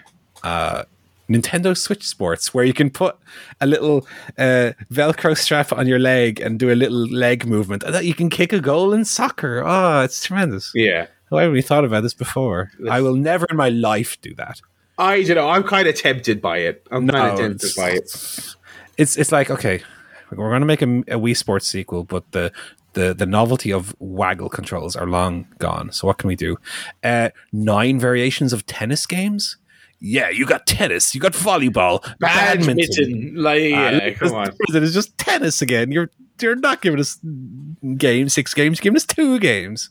Uh, bowling again. Uh, literally just bowling again, and golf, but not at launch. Later. Yeah, that was weird. Yeah. Um, I did think it was cool that they're finally bringing back Mario Strikers. Um, I never played the first one, so I don't have any great. I, I didn't play much of it, but I did play a bit of it, and I liked it. And my I, I just I want the, I want the return of the goofy sports game. That's all I want. Yeah. I want I want FIFA Street. I want NBA Street. I want Def Jam. I want Mario Strikers. I want every every. What if we took sports and like made them fun? I want all of those back. Um, Yeah. my only my only hesitation is that and I have touched neither of them, but the last two Mario sports games have not been very well received, unfortunately. Correct. Uh, and I thought that golf one looked great in the in all the directs, and then it came out, and I have a friend of mine who who who whose, whose takes I certainly tried. He hated it. He hated it. He said it was so bad, uh, and the tennis was just seemed to be very lukewarm reception on that. Uh, so yeah, you know that that that that was literally what I thought when I was watching. I was like, well, I, I might Yeah. I might you know uh, lower my my expectations a teensy bit.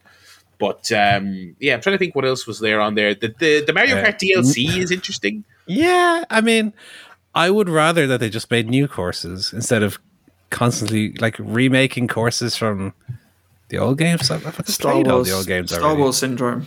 Just bring back. It- it Yeah. is, yeah. Yeah, that's actually yeah, that's very true. Yeah, Coconut Mall from Mario Kart Wii. I didn't even like Mario Kart Wii in the first place. one of them, one of them is, or or there's probably multiple, but there's a couple from the phone game. Yeah, Uh, three of the first eight courses are from the phone game. Which no, I'm I'm the opposite on that. At least I haven't played them before. That's true. At least they're new to me. Yeah, um like the Wii and, and the weird one is like the GameCube and the Wii courses, right? Because when you have the Super Nintendo, NES or not NES, Super Nintendo, N64, GBA, it's easier to reinvent those in a, in the 3D space and integrate the Mario Kart 8 like anti-grav yeah, stuff too. Coconut Mall on, on the Wii looks to be just the Coconut Mall level, and there's no Mario Kart 8 ism uh, associated to. I don't understand how, why they're doing it that way. Now, I'll get it. I, I, I definitely want to have a version of Mario Kart that's got 96 tracks. That sounds great. yeah, and it's like it's like twenty five quid for for the package, which is pretty good. Uh, and So they're rolling I them just- out until the end of next year, which I, I also think is cool. Yeah. I just wish it was it was not 48 old tracks remastered. Yeah. Maybe something like 24 old tracks and 24 brand new tracks from other Nintendo properties you love and da da da da or something, you know. Um I I'm very interested to play Mario Kart with like that's like the perfect party game, right? We have uh I have it on my Switch. We have two pro, pro controllers. We'll get a three player Mario Kart going, 96 tracks, just put it on random and you've it's like the best, right? But uh, like I said, I, I I wish there there was a bit more. Like I, you know, do we feel disappointed the fact there's not Mario Kart Eight means Mario Kart Nine is not coming anytime soon. So I wish there was something new to it that I haven't experienced already. But that's where the tour tracks would be. And also, I saw Joe reacting to a little two pack that's coming to Nintendo Switch this year. Portal, Portal Oh. Two. Yeah, Baby, yeah, I've bought it before and I've beaten it twice, but I'll pay it again, baby. give me a give me this shit again. Only announced for Switch so far. Weirdly, uh, yeah. I guess uh, that's yeah, that's odd. I guess because it's not a remaster per se, or at least it didn't give off the impression of being like a a fully updated one. No, yeah, they they they and they would they would have said if it's like, oh, we're we're bringing it, we're doing this, that, and the other to it. I imagine to get it running on a Switch, it's probably just the games. That that was the funny thing as well. I I, I was watching because I, I streamed this, and so I had it on the big telly. I tend to watch these things on my phone or my tablet, but watching it on the big telly, it was funny when they were showing stuff like like No Man's Sky. Uh, all I could think was, well, this is definitely the actual Switch version because it doesn't look very good. And it's like Assassin's Creed as well had like Ass- slowdown. Assassin's Creed, everything, everything sort of further than about twenty feet from the main character looked like a little sixteen-bit man. Uh, the, the like like it's one of those ones where it's like at the end of the day, having it portable is cool. Like that's, g- but it looked bad, and No Man's Sky li- did look bad. But it's also it's on a small screen, it's portable, like whatever. Yeah, you'll have it'll be portable. Oh, terrible! Which to be fair, Portal One and Two on Switch does sound like It does sound It'll great. fun. I've also never beaten Port. I've never played Portal Two. You, yeah, I heard. I, I actually saw you mentioned that on your stream. Yeah. Paul Griffin was hiding there. Barry never played Portal Two. Yeah, that's that? that is that is a big. That's Uh, outrageous. I would admit that. I know. And also, this is uh, this is the first ever Valve release on a Nintendo console. wow, really? They've never brought a game out to Nintendo before. Uh, so yeah, Barry, that's your opportunity for Portal. Just play Portal One again. I'll, I'll replay. Portal One. And I would Portal 2. absolutely. Yeah, I would replay Portal One one hundred percent. Portal Two is you, you might have heard this.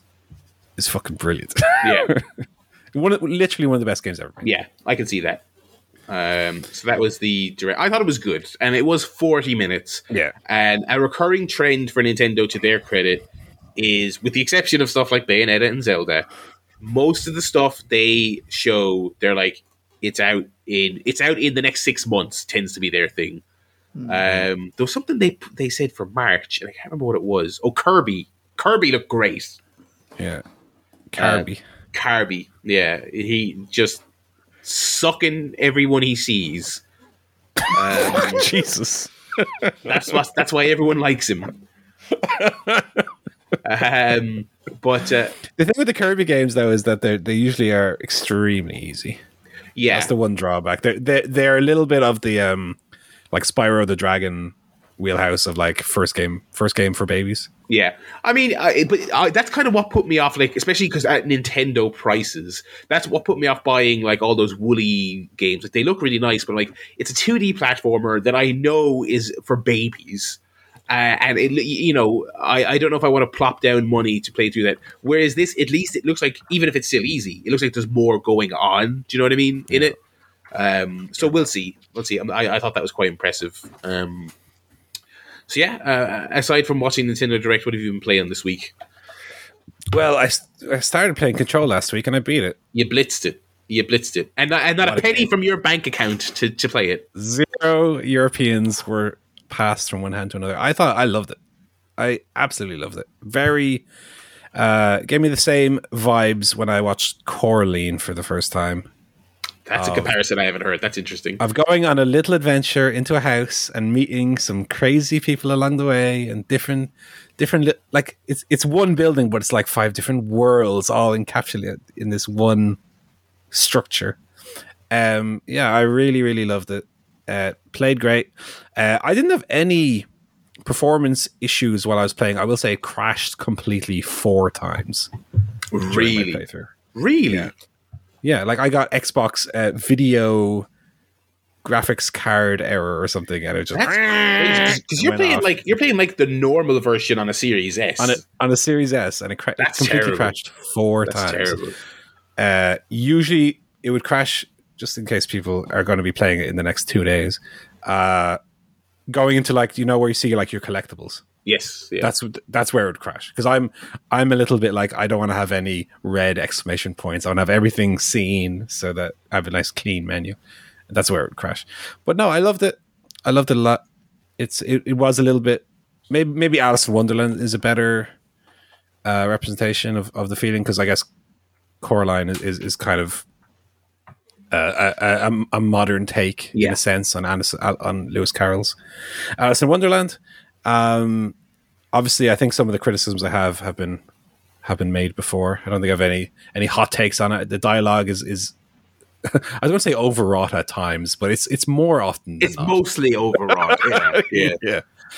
Hmm. Let me think to myself uh, what I'm thinking, and you, the audience, can hear it and know what I'm thinking, so that you it's know. What ve- I'm it's thinking. it's very much a, a, a tone and style and and place and high concept rather than great characters or, or anything along those lines.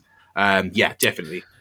and then you know you finally make it uh, no spoilers obviously but uh early on in my exploration because i just spent time like just exploring uh, I, I stumbled across the ashtray maze and I, I spent a good half an hour just going around circles trying to figure it out uh, and then on mission nine you you finally come back and, and it actually made the moment feel even more special because i had stumbled across it earlier. yes, totally. Mission nine, you finally come back to the ashtray maze. One of the absolute most fun missions uh, I've ever played in any game. Wow. Uh, you get a a cornball WWF forcible entry song starts playing. Take control, and I was like, "Ah, here we fucking go!" And it was brilliant. Uh, and then and then the credits roll, and I was like, "Oh, what a what a fucking last mission that was." Uh, oh, but was it the real credits? Oh no, there's a there's a last boring mission you actually have to do yeah. where you just fight you just fight waves of enemies in a big red level. And I was like, oh, they should have just ended it on the really fun level Yeah. uh, because what comes next feels like a huge anticlimax and isn't fun. Uh, and and while the world is really well put together, uh, the story is like absolute nonsense. I didn't really care about.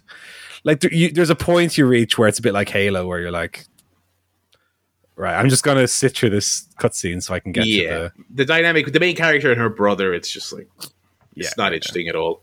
Um, yeah. but yeah, loved it. Very happy. Very happy I got to it. Um, I would give it the highest of high recommendations. Um, yeah, Some that of the was- best, some of the best collect readable collectibles uh, in in any game. Yeah, yeah. No, I loved that. I loved the the collecting. Although I, I, I still think that it throws way too many like mods. I think it calls it like the the add on for your gun and the add on for you. Um, I think there's still way too much of that. For you only get three slots, so it doesn't actually encourage you to like play around with different combinations or anything. Yeah. Um, so yeah, that was Control. Uh, Barry, you're going to be very happy to hear that I've started playing a game that you hate, Go on.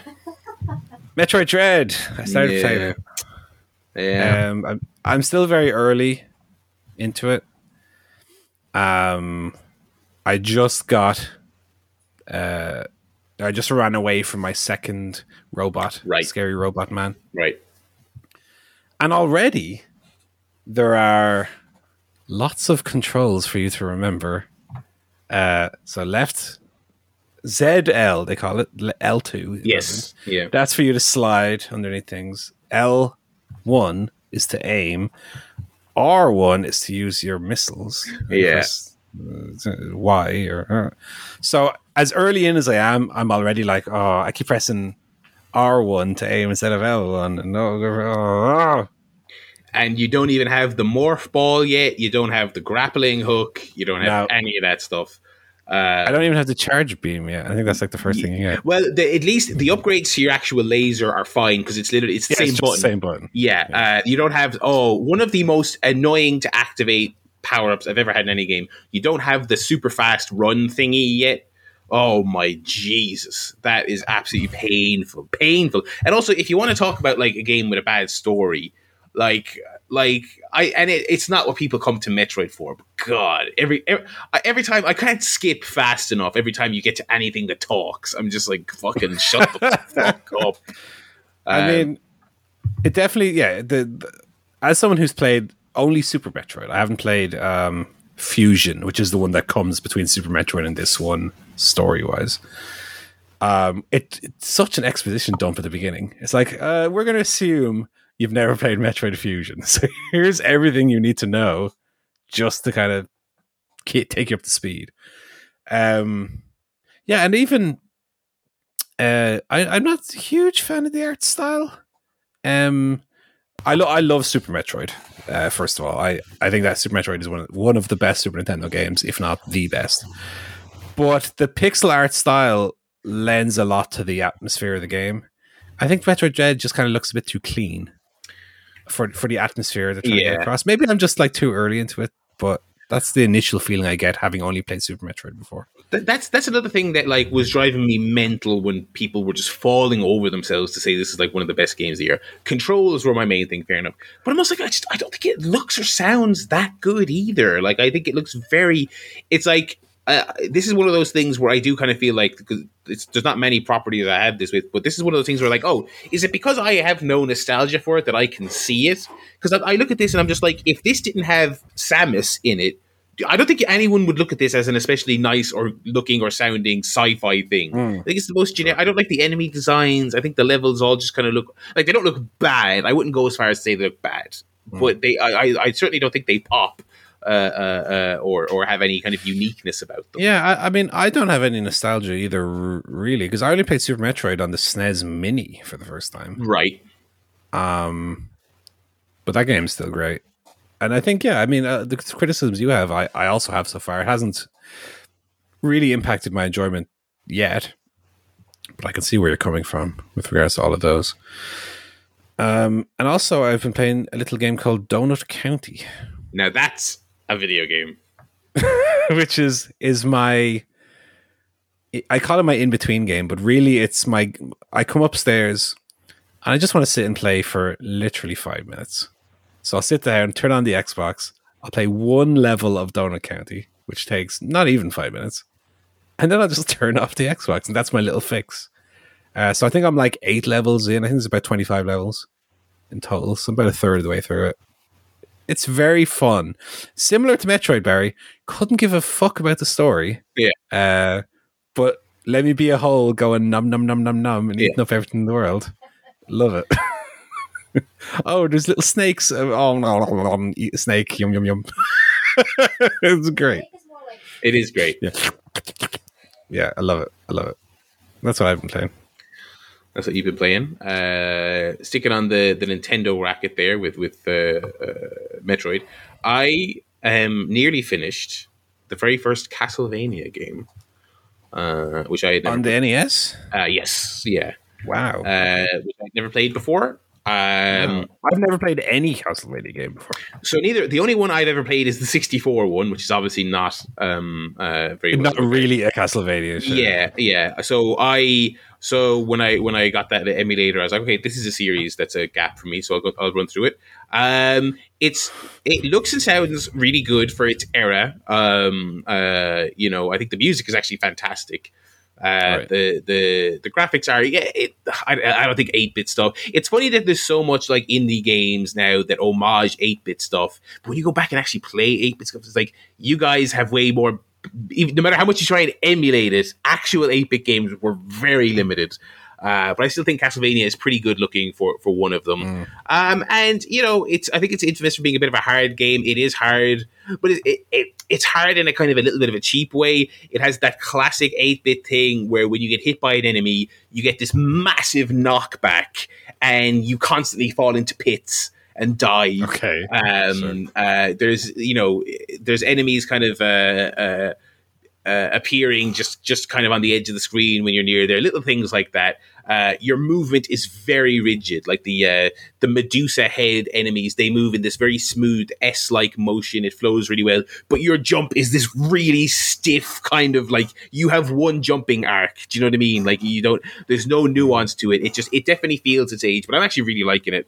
Um, again, I'm emulating it, so there's been a little bit of rewinding going on and a little bit of save stating to, to ease my issues. A lot of those knockbacks where I fall down a hole, I'm like, right, well, I'll just do that again. Let's not, let's not. I'm not, lo- Yeah. I'm not loading back up. I'm not. Uh, so, um, uh, so that's that's been fun. I haven't, be- I haven't beaten it yet, but it's only a couple of hours long. Um, I've beaten. Uh, I, e- either two bosses or three. One of them I couldn't tell if it was like a sub boss or a real boss, but I've beaten a couple of bosses. It's uh, you know, it's okay. It's okay for something of its age, and I can imagine how it would have been mind blowing at the time. Yeah, I mean, Symphony of the Night is one of my big gaming blind spots. Yeah, I do want to get to eventually. I, I, I remember when I bought the PlayStation Classic, I put that on there, and I never got around to it. So so now I'm kind of thinking I'll work my way up to it um, uh, and play the older ones. Uh, and other than that, I have been playing an absolute shit ton of Sifu um, on the PS5. Uh, that is a game that is it's very early, but that is really in the front runner for my my game of the year so far. Uh, It's, it's about like prawns and shellfish and stuff, isn't it? oh god, it. Oh god, I don't even want to talk about it anymore now. That's so bad. God. Oh, stinky, stinky. Uh, anyway, Sifu is an action game in in the purest sense of of the word. And Paul's still cracking up at his bad joke. sorry, God. Uh, but it's uh, it, it's uh, an action game in the pure sense of the word because there is there's a there's a lot of different things about it, a lot of different mechanics, and a lot of you know even XP system and all this. But in terms of the actual gameplay, all you do is walk through a level and fight people. There is no puzzle solving. There is no platforming. There's a very basic, like every game seems to have these days. There's a very basic dialogue choice thing that doesn't actually change anything. It's literally just pick your badass line to say type thing. You just fight people in this game. That's all you do, uh, and it's uh, obviously it's got a lot of inspiration from from like you know Hong Kong cinema and and uh, any other kind of stylized martial arts film that you care to mention. Uh, it will it will scratch your your raid or John Wick or or any film of that ilk. It'll scratch that itch for you big time um, because like the animations in this game are so unbelievably good. The the sound, the the the animations, it all just looks and feels tremendous. The other thing about this game is that it is absolutely fucking hard as balls, um, and it is incredibly punishing. This is. I know it's such an obvious comparison, but it really is of the Souls vein, where it's like, no, you have to pay attention, you have to learn the mechanics. The first level, you can kind of, I wouldn't say you could button mash, but you can kind of cheese through to a certain degree. Uh, uh, you have a block, you have a parry, obviously, which is just a well timed block, and you have ducking. Um, and I I was struggling early on to get to grips with the ducking. So it's basically it's literally just when a character does a high attack, you can press L one and down to duck, whereas just holding L one is a block. So I was like, well, I'm just gonna I'll just block. I don't why why bother need, try to time the the duck when the block works just as well. That got me through level one. And like, and uh, this seems to be like the consensus online as well. Level two is like, okay, no, fuck you. You have to learn these mechanics, or you're not seeing the rest of this game. We gave you one level that you could get through, being a little bit cheeky and a little bit cheap, but you will learn these mechanics, or you will never see anything past the second boss. Uh, because characters, you have a, uh, you have a like, um, what do they call those? What they generally call like you have like a uh, a stagger meter basically at the bottom, which is basically if Right. you if you block forever but you take endless hits, eventually your guard will break and then you're opened up to attacks. Uh, so so the game fairly early on is like no, this is a game of paying attention, learning your enemy's attack patterns, and using the mechanics. You have to use every single mechanic in the game. There's no button mashing. There's no forcing your way through it, and so it has been very rewarding uh, uh, to actually get to grips with that stuff. I did. I streamed a teeny bit of it there last week after I played some Hitman. I got like twenty minutes in, and I kind of said that I was so I was stuck on level two at that stage, and I kind of said I was like, I will either figure this out and I will love it, or maybe this is just a wall I will hit and I just won't see any more of it. It's it's going to go one of two ways, and I got through it, and now I can't wait to play more of it. It's all I'm doing in my spare time is playing it. Um, I kind of thought early on when I was playing it, I was like, if this game was easier, it would probably be the biggest game in the world because the animations look incredible. There's a nightclub scene in in in the second level, and you are just you're doing all this incredible. Like it does remind me a lot of the raid. You're just you're blocking everyone's attacks. You're kicking. You're kicking them. They're going flying through tables. You can uh, there you can you can un, you can unlock an ability where someone will fling a bottle at you, like a bottle of wine from a, a nightclub table. You can unlock ability to catch it midair and fling it back at them. You're feeling like a like a badass. And and I was just kind of thinking, if this game was easier, it would probably be very popular. But the power fantasy and the the gratifying feeling of pulling off all those moves it actually marries quite well with learning the mechanics because I'm finding that I'm feeling even more kind of excited to dodge and weave and bob and perfectly parry enemy attacks, if you know what I mean. Uh, uh, so that it's it's actually remaining gratifying as I go through it. I'm loving it. I'm absolutely loving it. It's abs- it's definitely a challenge. It's probably going to be a bit intimidating. Um, uh, but I would I would definitely recommend it to anyone who likes action movies in particular. Uh, to give it a go. It's a game I wish there was a demo of. This is I was I was talking to a friend of mine who, watched the stream and he was like, I just it just seems like it's something I would bounce off very quickly. And I was like, yeah, but I wish you could play it and just feel it and see for yourself, oh, this is actually class. Um, but uh, no such luck. Does not have a demo. But uh, yeah, that's Sifu. I'm currently on. So I, I'm on level four, but so basically it has this. The, the there's a plot device where basically when your character dies, they get back up to keep fighting, but their character ages. Uh, and so you're playing through all these levels, but the more you die, the higher your age. And when you die in your 70s, your run is over. Uh, So they kind of so uh, you when you get to a new level, you can always start that level at the youngest age you've gotten there, if that makes sense. So I'm on level four, but I'm literally on the cusp of death. My character has like when I, I'm in my 70s, so if I die once, which is likely because it's a because it gets it gets increasingly hard every single time. Uh, if if I die once, I'm done. So the mechanic of the game is kind of okay. Go back to the level you just beat and try and beat it in your 30s or or, or Yeah. whatever you know. Um, so there is a there is a kind of uh, run based aspect to it, but uh, that's Sifu. Absolutely tremendous, um, uh, and I would encourage everyone to check it out. I think it's like it's only like forty quid on PSN, which I think is pretty good. Um, and you'll certainly get the hours out of it. I think it's it's like if you're excellent at these games, I've, the the the runtime varies. I've heard people call it a ten hour game. I'm already at ten hours. I'm I'm on level three of five, I think. Um. So uh. So yeah, that's uh. That's what I've been playing this week. Very good. Joe, I'm assuming this is your turn. We've got a quiz. Yeah, it wouldn't boy. Be, it wouldn't be Chair Shot Mania 12 uh, without an anniversary quiz. Um, so you've you've heard of uh, then, now, forever. Well, this is Yes. then, now for points. Okay.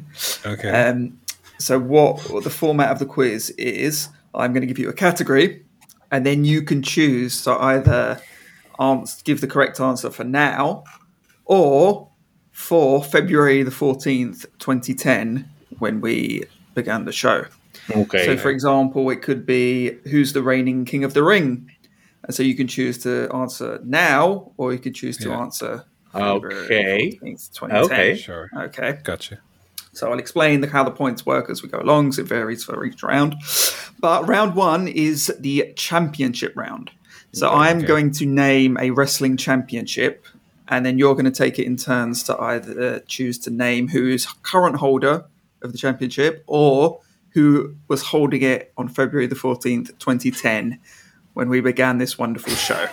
Okay. Now, the rub is if you go for then, you get three points for a correct answer. If you go for now, you only get one point. Right. Oh. Okay. Okay. And and your opponent gets to answer whichever one you don't go for. Right. So if you go for the three Okay. pointer, your, your opponent might pick up one Yeah. point. Okay. So we're going to start. Um, I'll toss this. I don't have a coin, but I've got a memory card, so I'm going to toss that. Okay. Barry, do you want to call heads or tails? Heads label. Uh, that was tails. Ah. So Paul, Paul gets to go first. So, Okay. Paul, the WWE champion. Do you want to go uh, for now or for then for three points? Oh God. You can think about it first if you you know want to figure out if you can remember. That's fine. Yeah. 2010 February. I'll take a punt at the three pointer, You want to go for then? Okay. but it's a it's a it's a guess. It's a, maybe an informed guess, but it's a guess. Yeah. I'll go for it then. I'll say Batista was the WWE champion. That's incorrect, Paul. It was. I was trying to do the arithmetic in my head. yeah, it was Cena, wasn't it? Because he lost it to Batista. no, both wrong. It was actually your your compatriot Sheamus. Ah, Okay. of He, course, of course. He won it. He won it in the tables match from Yes. Cena. Lost it back to Cena um, just before WrestleMania. So yeah, it was Sheamus. And so Barry, for one point, can you tell me who the WWE champion is as we speak now? Uh, God, I, can, I always get these belts mixed up, but I'm fairly sure it is the almighty Bobby Lashley. That is correct. One one point for Barry. Um, so over to you, Barry, for the Intercontinental Champion. Do you want now for one or then for three? God, I don't know either. Oh my fucking god. Uh, oh, uh, no, I don't want to give this. Uh, okay, yeah, I'll go then. Okay, then. So who who do you think it is? Drew McIntyre. That's correct for three points. Well done, Barry. Very I good. guessed. I would not have guessed good. Drew McIntyre, to be honest. Um, so, Paul, sorry, for one point, can you pick up uh, who the current Intercontinental Champion? Well, there's some there's some ambiguity. there is Joe, some am- the there champion is some ambiguity, so I will accept. Okay, well, in, in yes, in terms of television, uh, in terms of what is aired and has not aired yet, uh, as your typical Joe Bloggs viewer who watches SmackDown on TV every week, uh, as per the last SmackDown that aired, uh, Shinsuke Nakamura is the Intercontinental Champion. That's correct. Yeah, for one point. Yeah, but um, He may not be anymore. In the real yeah. world. Uh, so they've already taken Sami him Zayn losing it is for the, next week. So Wait, did yeah. they tape SmackDown this week? They did. Why did they do? Yeah, I guess they're going to Saudi Arabia. Is that? Oh, yeah, yeah, yeah. Okay. Yeah. Okay, so back to you, Paul. Uh, WWE United States Champion. Now or then? Um. Oh, could be anybody. I'll go then. Uh, Will I go then? You, you wanna go then? No, I'll, I'll play it safe Okay. and go now. point on the I actually don't know who it is, so I have to think for a second. Um, who is the United States champion? Um, fuck, U.S. champion. This is why it's a good game because there's as much chance we know it. Yeah, it is. It's, you've done well here now. United States champion. I actually don't know. I'll have to go. I'll have to go then. Okay, I'll, I will go then. I'll, I'll take a, a punt and say it might be, it might be Dolph Ziggler. That's incorrect, Paul. Um, it was actually The Miz. The Miz, of course. The, the, he was a tag champion as well. He was doing his two his two belt thing. Okay. Yeah, do you remember who he lost that belt to? Nope. It was Brett the Hitman Hart. Oh, yes. Remember that? God. that Yes, match yes, yes. They had, yeah. Um, so Barry, can you tell me the current United States champion for one point? Well, it depends. Is it Damian?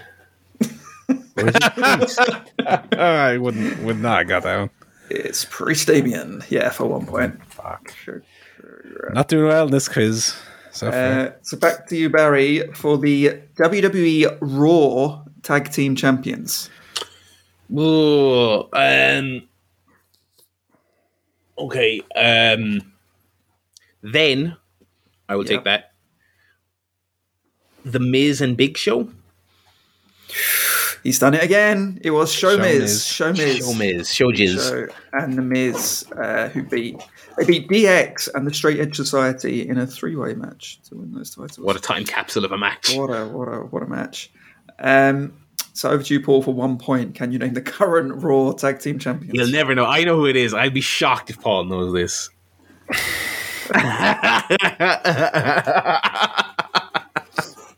okay, let me think for a second. Raw tag team. Um, is it? Oh my god, who the fuck is on? I don't know. Is it? Is it Chad Gable and Otis? It is Chad It Gable and. Otis. Wow, aka well the, done. Alpha Academy. The Alpha Academy for one point. Well done, Paul. There's my first point on the board. Uh, so back over to you, Paul. Impact slash TNA World Champion. Do you want to go now or then? Um. oh, God. I'll go then. Okay. What's your guess? AJ Styles. That's correct. It was AJ Styles Okay. for, for three points. Uh, he ended up losing it to Rob Van Dam. Mm. His debut. Uh, so Barry, for one point, can you name the current Impact World Champion? Uh, Moose. That's correct. It is Moose. Uh, for one point. Uh, it's back to you, Barry. X Division Champion. Fucking hell. Uh, now or then? Uh, God, which? Uh, I'll go then. Um, God, that belt had ten million reigns. Um, I'm trying to think of a pay per view at the time, and work and, and like, do you know what I mean? Like work backwards from there. There was Yeah. one the weekend we we did. Yeah, against all odds. What, what was on that show? I have no fucking recollection. Uh, the Amazing Red. No, it was actually Douglas Williams, I, Yeah, I, I knew that one. okay. I as he knew was, Douglas. as he was Okay. known at the time. And can you remember how he lost the belt? That's an interesting one. Uh, was, no. I'll, I'll tell you, it was because of the Iceland volcano eruption. He was unable to travel and defend the belt, so he was stripped. Oh yeah, and there was that that Raw episode with all the fake Yeah. belts as well on it. Yeah. Yeah, yeah, yeah. Fuck. Uh, so, Paul, do you know the current X Division champion for one point? No. I'll, have, I'll have a guess though. Um, is it uh, Trey Miguel? It is Trey Miguel Ooh. For one The point. The last of the rad- the Rascal Boys. the Rascally Boys. I was gonna guess Chris Bey. I had no idea. I, had I was, I was thinking no him idea. or, or Ace Austin, but Right, yeah. I think Ace Austin's a bit higher up the card. Uh, so your choice, Paul. Uh, Impact Tag Team Champions. Do you want to go now or then? Then and now. Um, I have no idea who the current ones are, so I'll have to go then. Um, For three points. Beer money. No, it was actually Hernandez and Matt Morgan oh, what a great era that was. who lost the titles when Matt Morgan declared himself the solo tag team champions. Uh, they Okay. split up. So I don't know who the current. can't believe you didn't remember that. Um, over to Barry for one point. Do you know the current Impact Tag Team champions? God. Um. I know the women's one, uh, but I assume that's not a question. Um. Nope.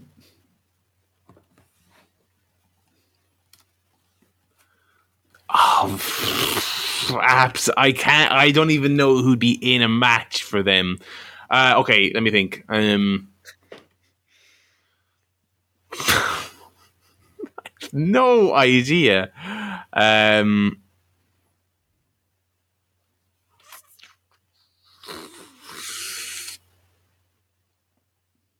LAX. Some team called LAX.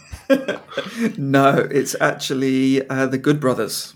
oh God! Of God! course. Of course. the Good Of course. Who else could it be? The only team in Impact. The only team in Impact. Uh, so back to you, Barry, for the Impact Knockouts champion. Oh. champion. Okay. Do you want to go now or then? Uh, I do know now. I'm going to try and rack my brain here for then. Oh, it's a gamble. I know of a team of that era who might. Mm, It's the singles, by the way, not the, oh, sorry, the singles. Oh, okay. the, the um, Knockouts champion, not the, uh, The knockouts champion. Sorry. Okay. Yeah. the Yeah. I, Knockouts. You know, the Knockout Right, I got you. Sorry. okay. The knockouts. Okay. Uh, okay. I actually don't know who would have been back then. I'll, I'll take. I'll fuck it. I'll take a step. Uh, then. Uh, I will say Tara.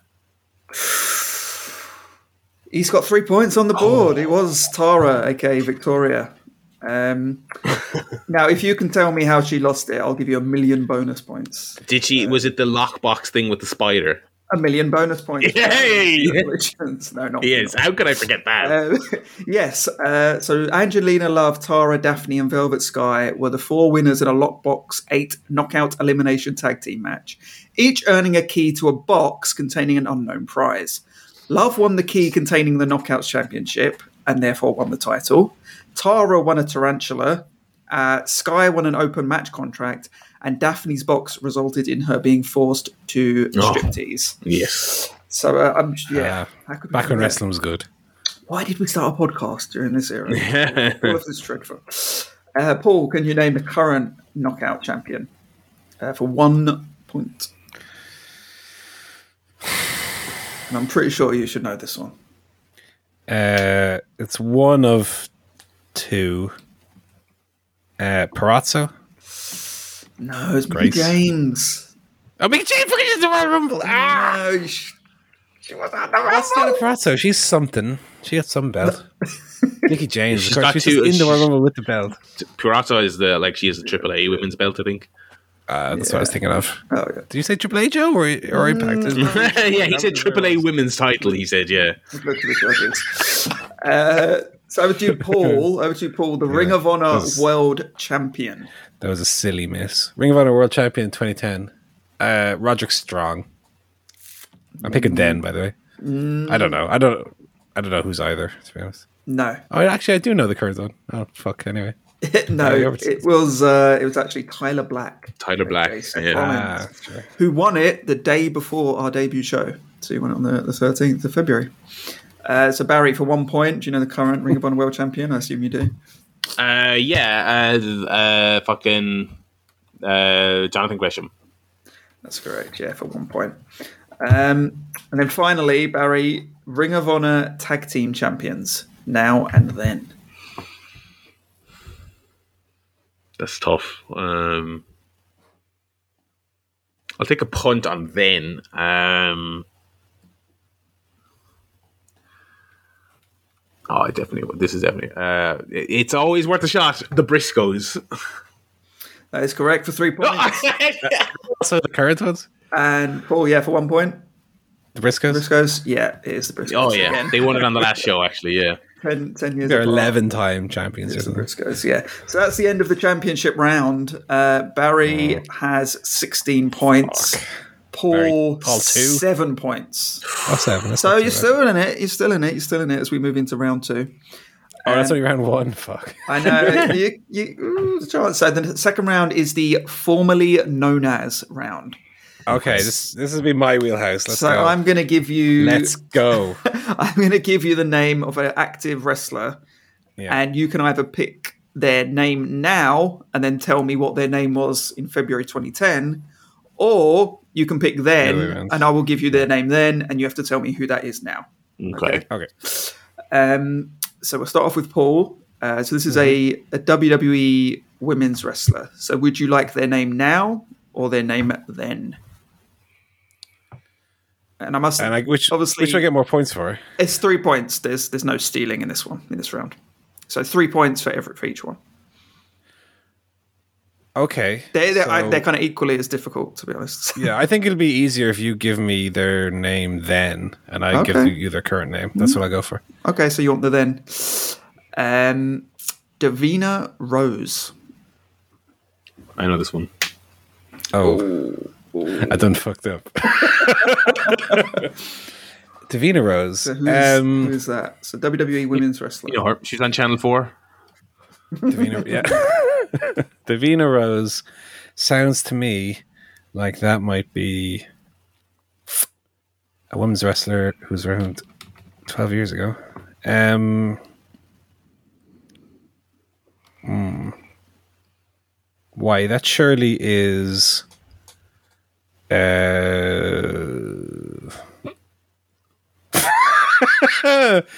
that's got to be. Um, Kane. Uh, I'll say that that's um, that's Tamina.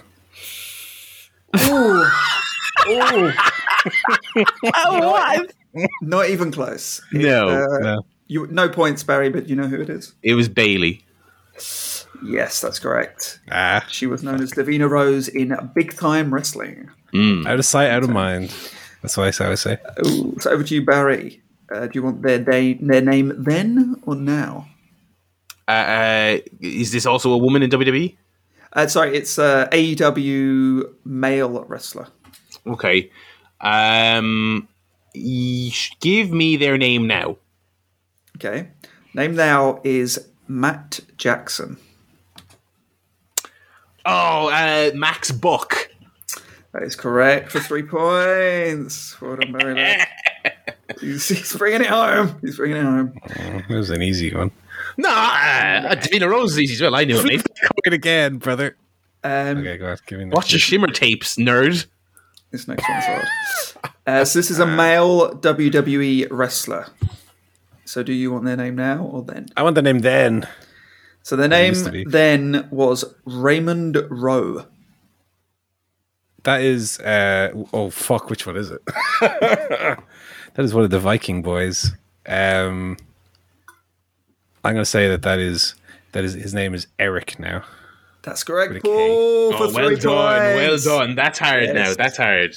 Eric of the Viking Raiders in Championship Wrestling Experience. Uh, it's back to you, Barry. This is a male WWE wrestler. Do you want now or then? Uh, give me their name then. It was Jules Uso. oh, You are you're fucked. shit. Well, Hey, Jules. Jules Um, Uso. uh, I would say Jey Uso.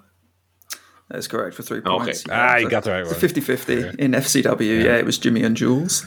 That's what in my head I said. Okay, it would not be Jey and Jules; it would be Jimmy and Jules. Yeah. Of course, it makes sense, yeah. yeah. So, Paul, back to you. It's an AEW men's wrestler. Do you want their name now or then? Then Okay, the name then was Pepper Parks. The blade. Yeah, you got it. Three Then my boy the blade. in Buffalo Championship Wrestling. Um, so to you, Barry. This is another AEW men's wrestler. Uh, I'll take their name then. Also, Okay, I think you're going to get this one. The name then was the Bashing Bulgarian. uh, is their name now Miro? Correct. Yes, the only Bulgarian wrestler. Um, so do you, Paul, AEW men's wrestler. Do you want now or then? Then please. Austin Morrison. Adam Cole? No. Any idea, Barry, for zero points? Uh, is it possible? Is it W Morrissey? no. AEW wrestler. AEW wrestler. Oh, sorry. It's, it's actually Luchasaurus. Oh, He was okay. in uh, New Wave Pro Wrestling at the time. Wow. Uh, so no points for anyone there. And then finally, Barry, uh, another AEW wrestler, uh, men's wrestler. Uh, give me their name then. The name then, Stephen Walters. Uh, Hangman Adam Page. No. Uh, any idea, Paul? Want to guess? No, but I've heard I've heard this before. I think it's his real name, Stephen Walters. It is. It's actually Cash Wheeler. Ah, okay. Mr. Stephen Walters in NWA Anarchy. Uh, so at the end of that round, it's Barry on the big 25 points and Paul on 13 points. Okay. So I I'll think play for here. you can you can still win it in this final round, Paul. You can still bring it back. And this, Barry needs to get a big old duck egg. yes. Has have a Um, stroke. So in this this is the stab in the dark round. okay. As you can tell from the name, From yeah. As you can tell from the name, it's going to be a bit of guesswork involved. And in this uh, in this case, you can either pick now or then, and your opponent will get the other one. But they're both for three points. So whichever one you pick, the other person gets a chance at three points as well. So Paul, you're up first. Yeah. The category is WWE share price. I'm going to give you I give you a ten percent leeway. Okay. So do you want to go now or, or then? Now. Okay. it's gonna be so far off. What's your It's guess? be What's your guess? uh twenty dollars eighty three. No, that's miles out. What? what? okay. What? Now? I don't know. I don't know. I would absolutely love to buy some of their stock for twenty quids. It, it's, I would. it's actually as of close on Friday. It was fifty five dollars and seventy cents. Yeah, Uh, so bad, bad far guess. Out. Um, so Barry, do you want to guess what it was then? February. Uh, I'm kind of hovering around what Paul just said. I'm I'm, I'm thinking like tw- twenty-two. no, it was actually sixteen dollars. So you're Okay. A fair way out. So no points for there, but not good guess, Barry. Um, so over to you, Barry. So stab in the dark. Jackson Jacksonville Jaguars AFC Conference League finishing position. Okay, can you help me here? How many teams is there? I am going to tell you how many teams. It's there are 16 teams in the in the American Football Conference League. Okay, sixteen. I, I'm I'm fairly sure I, I know from the few football fans that the Jags have not ever really been good. So I'm going to take a stab in the dark uh, for now, Mhm. and I'm going to say twelfth. That's incorrect. They were they were rock bottom. I was think I was going to say sixteen. I was really tempted. They were 16th. Uh, so Paul, do you want to go for for now? For th- This past season that just just finished or finishes today with the Super Bowl. No, that's what I did. Oh no, you went now. Sorry. Oh, sorry. Um, yeah, yeah. yeah. Wait, what? Barry went now. Sorry, then. Yeah, then, Barry then, went- then, then, yes, yeah, yeah. Sorry. then uh, So the yeah the season that finished before we did the show. yeah, um, I'll say slightly better. I'll say fourteenth. It was actually uh, 16th again. um, rock bottom, Jaguars. Well done. so back to you, Paul. Um, category is Meltzer five star ratings given by February the 14th of that of that year or of this year. So how many five star or higher ratings has old Davy boy David Meltzer given Ever given. uh, up up until that no in that Yeah. year so up up to Oh. that point of the year so how many has he given so far this year how many had he Oh, given Oh, okay. up to february the 14th 2010 um, from january the 1st do you want to go now I'll no, I'll go then because now, now it could be fifty the way he fucking hands them out left to right. um, I'll go then. I'll say zero. that is correct for for a big Well three done. points yes yes uh, he actually didn't give any five stars between April 2006 and July 2011. Not a single Wow. one. It was a bit stingy. So, uh, Barry, for three points, do you want to have a guess how many Well, five star rating Melty has given this year so Yeah. far? Uh, keeping in mind it is just February. Um, see, if I if I had gone first, I definitely would have picked then for that exact reason because I knew the answer would be zero. This is actually hard because it could be anywhere between three and ten. Um, or more. I will say I know one off the top of my head. I'll take a punt and say three.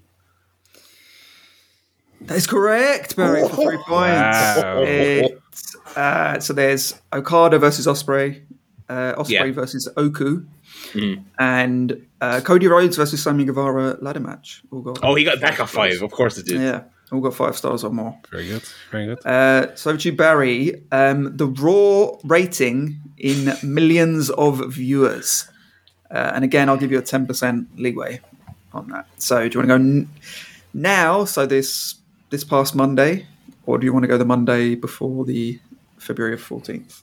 I think I know. I think I know this one. I'll go now. Okay, Uh, they were on sci-fi this week, and I saw it was lower than usual. Um, one point three million. that's within the leeway. It was actually one point four million, so I'll give Okay. you the, the three points for that. Uh, so Paul, do you want to guess And back in for the day. back in the day, February twenty ten? Um, three point one. It was it was a lot higher. It It was was four point five, wasn't it? No five point three five Wow. million viewers when we started this They've whittled them away. They've all gone. Um, so back to you, Paul. Um, Yeah. Number one in the previous year's PWI 500. So Two thousand nine. yeah, so 2009 or 2021. Hmm.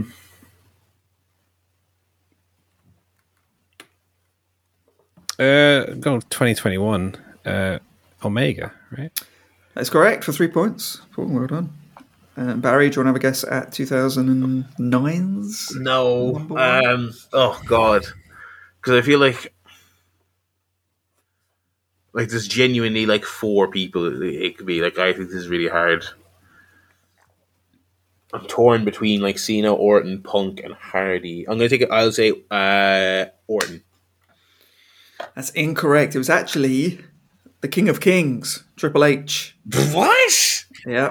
2009. I have no idea. He was WWE champion a lot though. Uh, Jer- Chris Jericho was second. Uh, so the final final question, um, Okay. Barry to go first.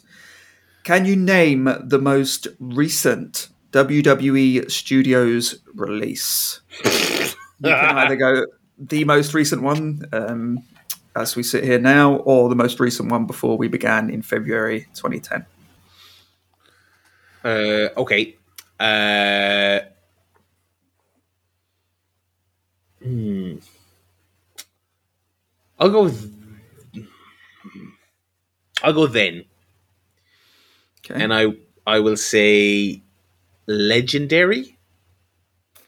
That's incorrect. It was a, show, a film that I reviewed on the podcast Marine and on the old blog. It was the Marine 2 with Ted DiBiase Jr. Damn. So no points there. So Paul, you can pick up three points on the final question. The most recent. If you can name the most recent WWE Studios uh, release. I think I know this one. Actually, I should. Ah, fuck. My God. And I did a quiz about this not too long ago, where I listed literally everyone, and I don't remember what the most recent was because there was a, some ambiguity about what was like coming out at the time, what was out. Um, I'll say uh, one that we did our commentary track on, the main event. No, i unfortunately, that's incorrect. It's a film called Rumble. Um, Oh, is that not out yet though? Rumble is it? Yeah, it came one. out at Christmas. Um, Oh, did it? It was on I Paramount Plus uh, with the voices of Roman Reigns and Becky Lynch. Yeah, I, I didn't think that was out yet. That's where the Yeah. ambiguity was. Okay, it came out. I didn't hear about it. So Rumble with the big red monster. the final scores. Paul with a respectable 19 points, and Barry with a triumphant 31 points in the There you go, boys. quiz. There So you go. it was really on the championship round. I think Barry did a very good job there. Nailed it. So. Good Well quiz. done. Thank you, Joe. Thank you for that. Well done, well done, Barry. Uh, uh, that was great. Uh, great way to ring in the anniversary. Do you have an email we want to get to, gents? Yep. And it'll be uh, a quick email. We'll try and get through it quickly, okay? 'Cause Okay. We are going along. Subject WCW Pointless. okay. So we're going to do a speed round. Uh, it's from Nathan, uh, who put a hell of a lot of work into this email, I got to say. So thank you very much. He says, Hi, guys. I thought you might enjoy a pointless version with WCW. Ooh, Titles. I would. Good, lu- good luck, Barry. Uh, so memory caps on. WCW World Heavyweight reigns only for WCW 1991 to 2001. Okay. That's the time period, okay? So again, if you don't remember the rules, I have a list here of 10 wrestlers. I'll give you the category. And uh, you're trying to get somebody who's on the list, but not Not too hard. top of the list, okay? You get more points the more The lower quote unquote obscure. Right. Yeah. Yeah. So, category one: WCW World Heavyweight reigns. So with a with with the big gold, uh, the order is number of days. So you're looking for people who held it, who are in the top ten per days, but who are low in the list. Right. Barry, you can go first. Uh, Bret Hart. Bret Hart, zero points. Dang He's it. not on the list, I'm afraid. Joe. Diamond Dallas Page. Diamond Dallas Page, zero points. He's not on the list, I'm afraid. Good guesses, though. Uh, Kevin Nash. Kevin Nash, not on the list. Damn. Joe. Uh, I'll go Sting. Sting for five Ooh. points. Lovely. Uh, a combined 250 days. Barry, back to you. Uh, I want to get some points here, so I'll just say Hulk Hogan. Hulk Hogan, correct. One One point. point. I thought as much. Uh, 1,177 days. Um, Lex Luger. Lex Luger, correct, for six points. 235 days. Damn, damn, damn, damn, damn, damn. Uh, Ric Flair. Ric Flair is correct for two points. hey, 501 days. Uh, it's time. It's time. It's Vader time. Yeah, Big, Big Van Van Vader. Vader. correct. Three points for Joe. Uh, Scott Steiner. Uh, and that's your last guess of the round. Barry, Scott Steiner, correct for nine. Oh, 120 days. Fucking bastard. And Joe, your last one of the round. Booker T. Booker T correct for four points. Uh, so the ones you missed were um, Goldberg for seven, okay, Ron Simmons for eight, okay. And number 10 with two reigns, Wheel the Giant. So at the end of round one, the score is Barry 12, Joe 18. We move to round two. Round two is WCW United States Championship reigns. Again, only for WCW between 1991 and 2001. Who's going first? Barry. Oh, me. Sorry. Uh, Hacksaw Jim Barry, Duggan. So Jim Duggan, he's not on the list. Damn, what? Joe, over to you. Uh, Rick Rude. No Rick Rude, I'm afraid. Oh, fuck it. Uh, stunning Steve Austin. Steve Austin's correct for two points. Ah, All these, uh, the combined raids are all very short. I must say the the the the most, or the person on the list with the most cumulative days is 243 days. It's not a lot. So Steve Austin's correct. 240 for two points. Joe. Um, Ricky Steamboat. Ricky Steamboat, I'm afraid not, Joe. Zero. uh, Dustin Rhodes. Dustin Rhodes is correct, Barry, for one point. He's top of the list. Back to you, Joe. Um, Scott Steiner. Correct. Seven points for Joe. A big one. 169 days. Uh, Magnum TA. Afraid not, Barry. no Magnum TA. Um, who was going to say? Oh, shit, I've forgotten now. oh, the crippler Chris Benoit. Nope. Fucking Benoit. It's the worst thing he's ever done. oh, God. We're in very poor taste this week. Barry, last Uh, guess of the round. Raven. No Raven, I'm afraid. Ah, Shit. Uh, Joe, last one for you. Um, fuck, did we say? Did we say Barry Windham already? No, actually, no. I don't think he he was tagged. Shit. Uh, I'll go for Goldberg. No Goldberg, I'm afraid. A lot of big names on this one. Lot of- the, the, the score at the end of that round was uh, Barry 3, Joe 7. Uh, you could have had um, Sting for three points, ah, okay. Lex Luger for four, Jeff Jarrett for five, Bret Hart for six, Konnan for eight, wow. Diamond Dallas Page for nine, and Ric Flair would have got you 10 points. I ah, I should have trusted my gut. I nearly said Ric Flair. That's oh, Uh, so the score going into last round is Barry on 18 points, but Joe in the lead on 32. Now, this is a this is a tough round. I, I would not be scoring big on this one. It's the TV title. okay. Joe, I'll let you go first this time. I should let you go first the last round, to be honest. But stunning Steve Austin. Stunning Steve Austin is correct for two points, Joe. Uh, Scott Hall.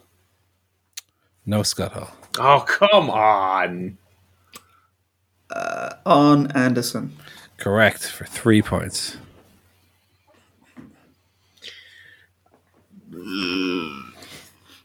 Luger.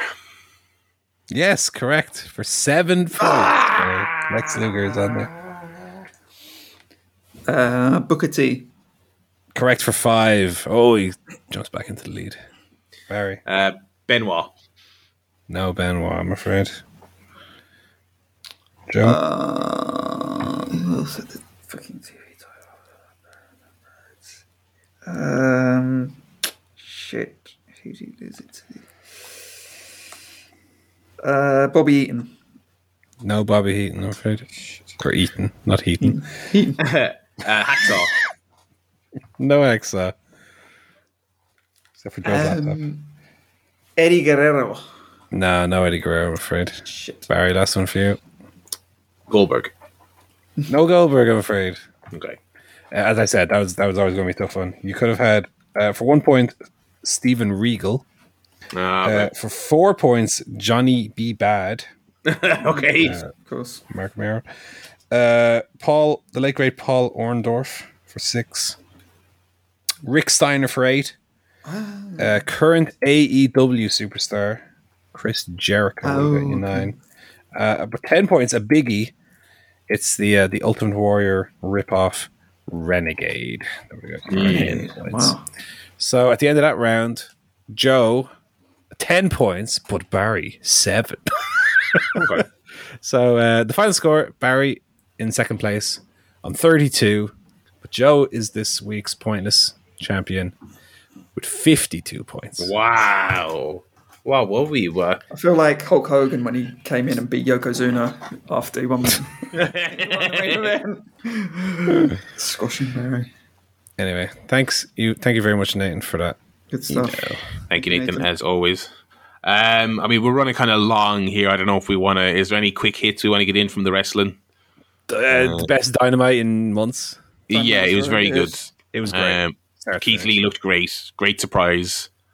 Yeah, easily I, I kinda was funny because I saw uh, Wade Keller's take. Oh yeah, where he was like, "Oh, Keith Lee, maybe have one less pie, you little fatty bum bum freak."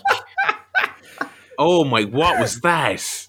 Okay, well, maybe I don't want to talk now. No, Oh, I, I don't agree with Wade Keller. Yeah, obviously. I don't agree with Wade Keller. Obviously, I could kind, I can kind of see his point to an extent, though. But I, th- I think he's wrong because Barry, I saw your reply, which is like, isn't the point of wrestling is that the little flippy guys make the big guys look good? Yeah, which I think is completely correct. Um, it is true that I, I think of Keith Lee as being um, more of a flippy guy himself than he showed in this match. Uh, Yeah. necessarily. Um, but I, yeah, I, I, I, I think Wade Keller, while not wrong in his assessment that Keith Lee himself didn't, you know, look good by the standards of what we classically consider uh, a, a wrestler today by looking good, like being very active themselves, like in a Kenny Omega way. I think it kind of worked more so in an old school way that I think Yeah. Keller didn't necessarily appreciate. So I don't think he was entirely wrong in his take, but I think he was maybe a little bit misguided. But I, I, I think Keith Lee should be saving the flippy doos. Oh, I agree. You know, I, I think I think it was nice that they made him look like an athletic powerhouse, but Yeah. I, he, he he shouldn't have to be doing his moonsaults to beat fucking Private Party One. Yeah. And I think, yeah, it was it was a bit of um and you know, Keith Lee is I'm not saying Keith Lee is bad, obviously. Because so maybe it's a bit of a tenuous argument, but it was a bit like Brett Lee. Brett Lee. what the fuck is Brett Lee? didn't Hook beat him? Hook beat him on Rampage. Yeah, Hook beat him on Friday. Yeah, It was, a, you know, Bret Hart making the Tom Magee's of the world look super good by virtue of really good selling. Mm. I think I think Isiah Kassidy deserves a lot of credit for how Oh, absolutely. Keith Keith Lee looked. But it was a great debut. It was great. it was great. He, he was over as Rover. My God, you would just marvel at the fact that WWE were like, what this guy needs is to be an aggressive bear character and snarl when he comes out. And Adam Cole as a manager. Like, The Bear Cat with Adam Cole. Oh, I, dear. like whatever about WWE and the mindset that goes into creating a superstar. Um, and obviously the the the product that they present is not necessarily up our alley. Mm. But you look at some of the people that they released recently, um, and you just marvel at the fact that they couldn't they couldn't make Keith Lee work, you know. And whatever about maybe they thought he could slim down or muscle up or whatever, whatever the rationale behind that, as if it fucking matters anyway in this freak show event we're putting on. Um, you marvel at the fact that they couldn't make Keith Lee work, even to a lesser extent. You know, I know that we're not Killer Kross fans, but like you, you look at Killer Kross and like Scarlett, right? You you couldn't do literally do anything with them yeah, you know like S- Scarlett, especially, who's like this abnormally like beautiful woman, right? You couldn't have her just have a bog standard women's. Like, is she any worse or better than The some of of the them. women they have on? Yeah, Yeah. like, like you couldn't do anything with these people. I, I don't get it. Um, but Keith Lee debuted and it was very good. And I loved, I also loved Tony Khan saying, "Oh, I fucked up my own definition of the Forbidden He's- Door." So yeah. I went down and got Jay White because I felt bad about it. Oh, I, I didn't care. And everyone was arguing about that. I was like, who gives a shit about what the Forbidden Door means? Uh, but yeah, the the Jay White thing was at least a nice surprise, you know. Uh, Yeah, more nice more elite drama. Yeah, Um, I, I thought Santana was the star of the show in Great. the the Yeah. uh, the inner circle segment, which wasn't the dud I expected it to be. Although No. Jericho came off Jericho was like bad. like I will uh, out loud a touch boy. Um, I'm going to slap your face. Get an attitude adjustment. I'm the influencer. Uh, Santana was very funny, looking directly into the camera and giving giving him the Tim from The Office. Can you believe this guy? That was good. That was great. Um, what else? What else? Uh, well, obviously, I, I really like the Punk Moxley versus FTR match. Oh yeah, yeah. I thought it was very, very good. yeah, um, it was like a pay per view match. Yeah, Pay per absolutely. view. Uh, that's my hot conk of the week. Honk, honk. Even the um, Moxley being the like mystery partner felt like important and big Yeah, because it was like dream team. I did work myself into a shoot and think it was Samoa Joe. Uh, Oh, Joe. I, I know, I know. Just because fucking Tony Khan going on and on about Forbidden Yeah. Door and blah blah blah and all this stuff. So, but yeah, but Mox wasn't a disappointment. It's it's obviously great. It was very, very team. good. Um, and the main event I thought was fucking brilliant. I really, really enjoyed it way more than I thought I was gonna, given the kind of lackluster build to it. Again, pay per view main event. That Pay per view main event. That's Yeah. what it was. Um, Oh, the finish was so good. Yeah, that was- yeah, but not only the finish, but every every little element of it was so well thought up and set up in advance. So you had, you know, Hangman hits his buckshot right away, and so fucking Dan Lambert runs out. He takes the top rope off. Okay, then he can't do his fucking move. Um, and and and they even set up that he can't even do his secondary move, uh, Deadeye, because Lance is too too damn big for him to do the Too move big. on. So how can he beat him if he can't do his moves? Um, and then for the finish where he, he dropped the barbed wire so the ref would bend down to pick it up and did a little handspring off his back. It's tremendous great stuff. stuff. It was great. It was really, really great. I, I, I was very impressed. Um, and yeah, pretty much, I, I pretty much liked everything on this show. Um, what was he? What was the first segment? Because I remember liking that as well. But I can't remember what it was. that was the MJF. Uh, oh, the MJF coming out on the- where Wardlow didn't get an entrance, but everyone else did. yeah, Yeah, I even liked that. I thought that was good. was I thought they got a bit muddled in terms of what the match they were making was actually going to be. Hmm. But I, I thought the segment itself was good as well. yeah, I, I enjoyed that. Top to bottom, really good show. Really, really good. Yeah. Really, really good. Um, yeah, I'm just trying to see if there's anything we're, we're missing on it. Not really. The, Not really. the Jade Cargill, Ak- Oh, no. Aqua, AQA. AQA. Yeah. She does a she she uh, does a bloody good shooting star. I'll She give her does. She does. Uh, And she Jade, signed. yeah, Jade still like looks like she's going move to move. Like, oh, what am I doing next? What am I doing next? It's very mechanical. But There was that'll bit where AQA went up top and they obviously missed something because she had to climb back down and they uh, both looked Yeah. deer in the headlights. Uh, time really stood still when that went wrong, unfortunately. Um, but I'm glad AQA was still able to, you know, she was signed, so that was good. Yeah.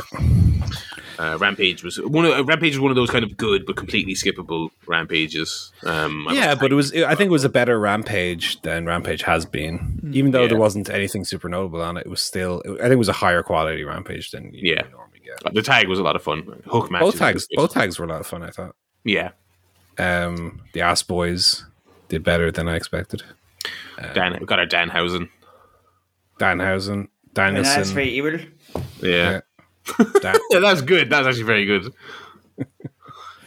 um, Hook doing his thing. I was I was most impressed on this show though by Robyn Renegade, who I've never heard of. So was I. Yeah, yeah. Wow, what like never heard of her before, but she she sold really well, Mm. and she didn't look like the the Jade Cargill. What's my next spot? Yeah. Thinking she was just in it. I, I was very very impressed. Um, and of course Hook did his did his thing as well. Yeah. Yeah, I thought it was a very good week for AEW. Uh, given how kind of not down we've been on it, but No, it's been it's been tepid. It has been tepid. I think.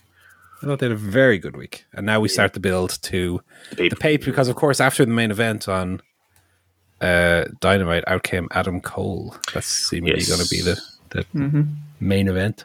That's going to be an interesting match.